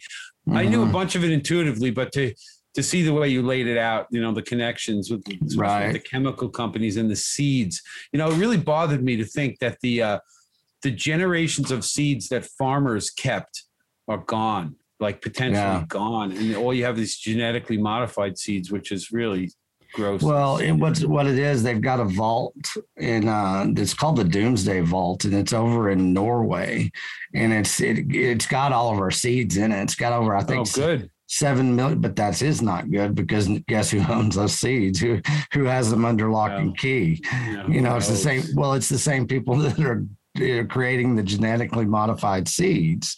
well, you know, uh, the only thing, the only consolation we have is that no, since nobody lives forever, whoever's got the key won't have the key one day. Somebody else will. Sure. If it doesn't get destroyed, yeah. I mean, there's ho- yeah, there's hope there. I'm just saying. There's always hope. you know, There's always hope because like- the, the guy in charge I'll- now is going to die one day, and the next guy in charge might be a nicer guy. That's I'll just like, put it this way: they they locked those damn seeds up for a reason, and the Uh, reason yeah. is to keep you unhealthy. I'll just put it that well, way. Well, that's sad, but the fact that they're not gone off the planet is a nice thought. And if Well, they can get released back out into the into Mhm. productive society, and the world can be healed. You know, yeah. But I I hear what you're saying because it wouldn't surprise me one bit that people did that on purpose Yeah. because there's evil people out there doing this crap.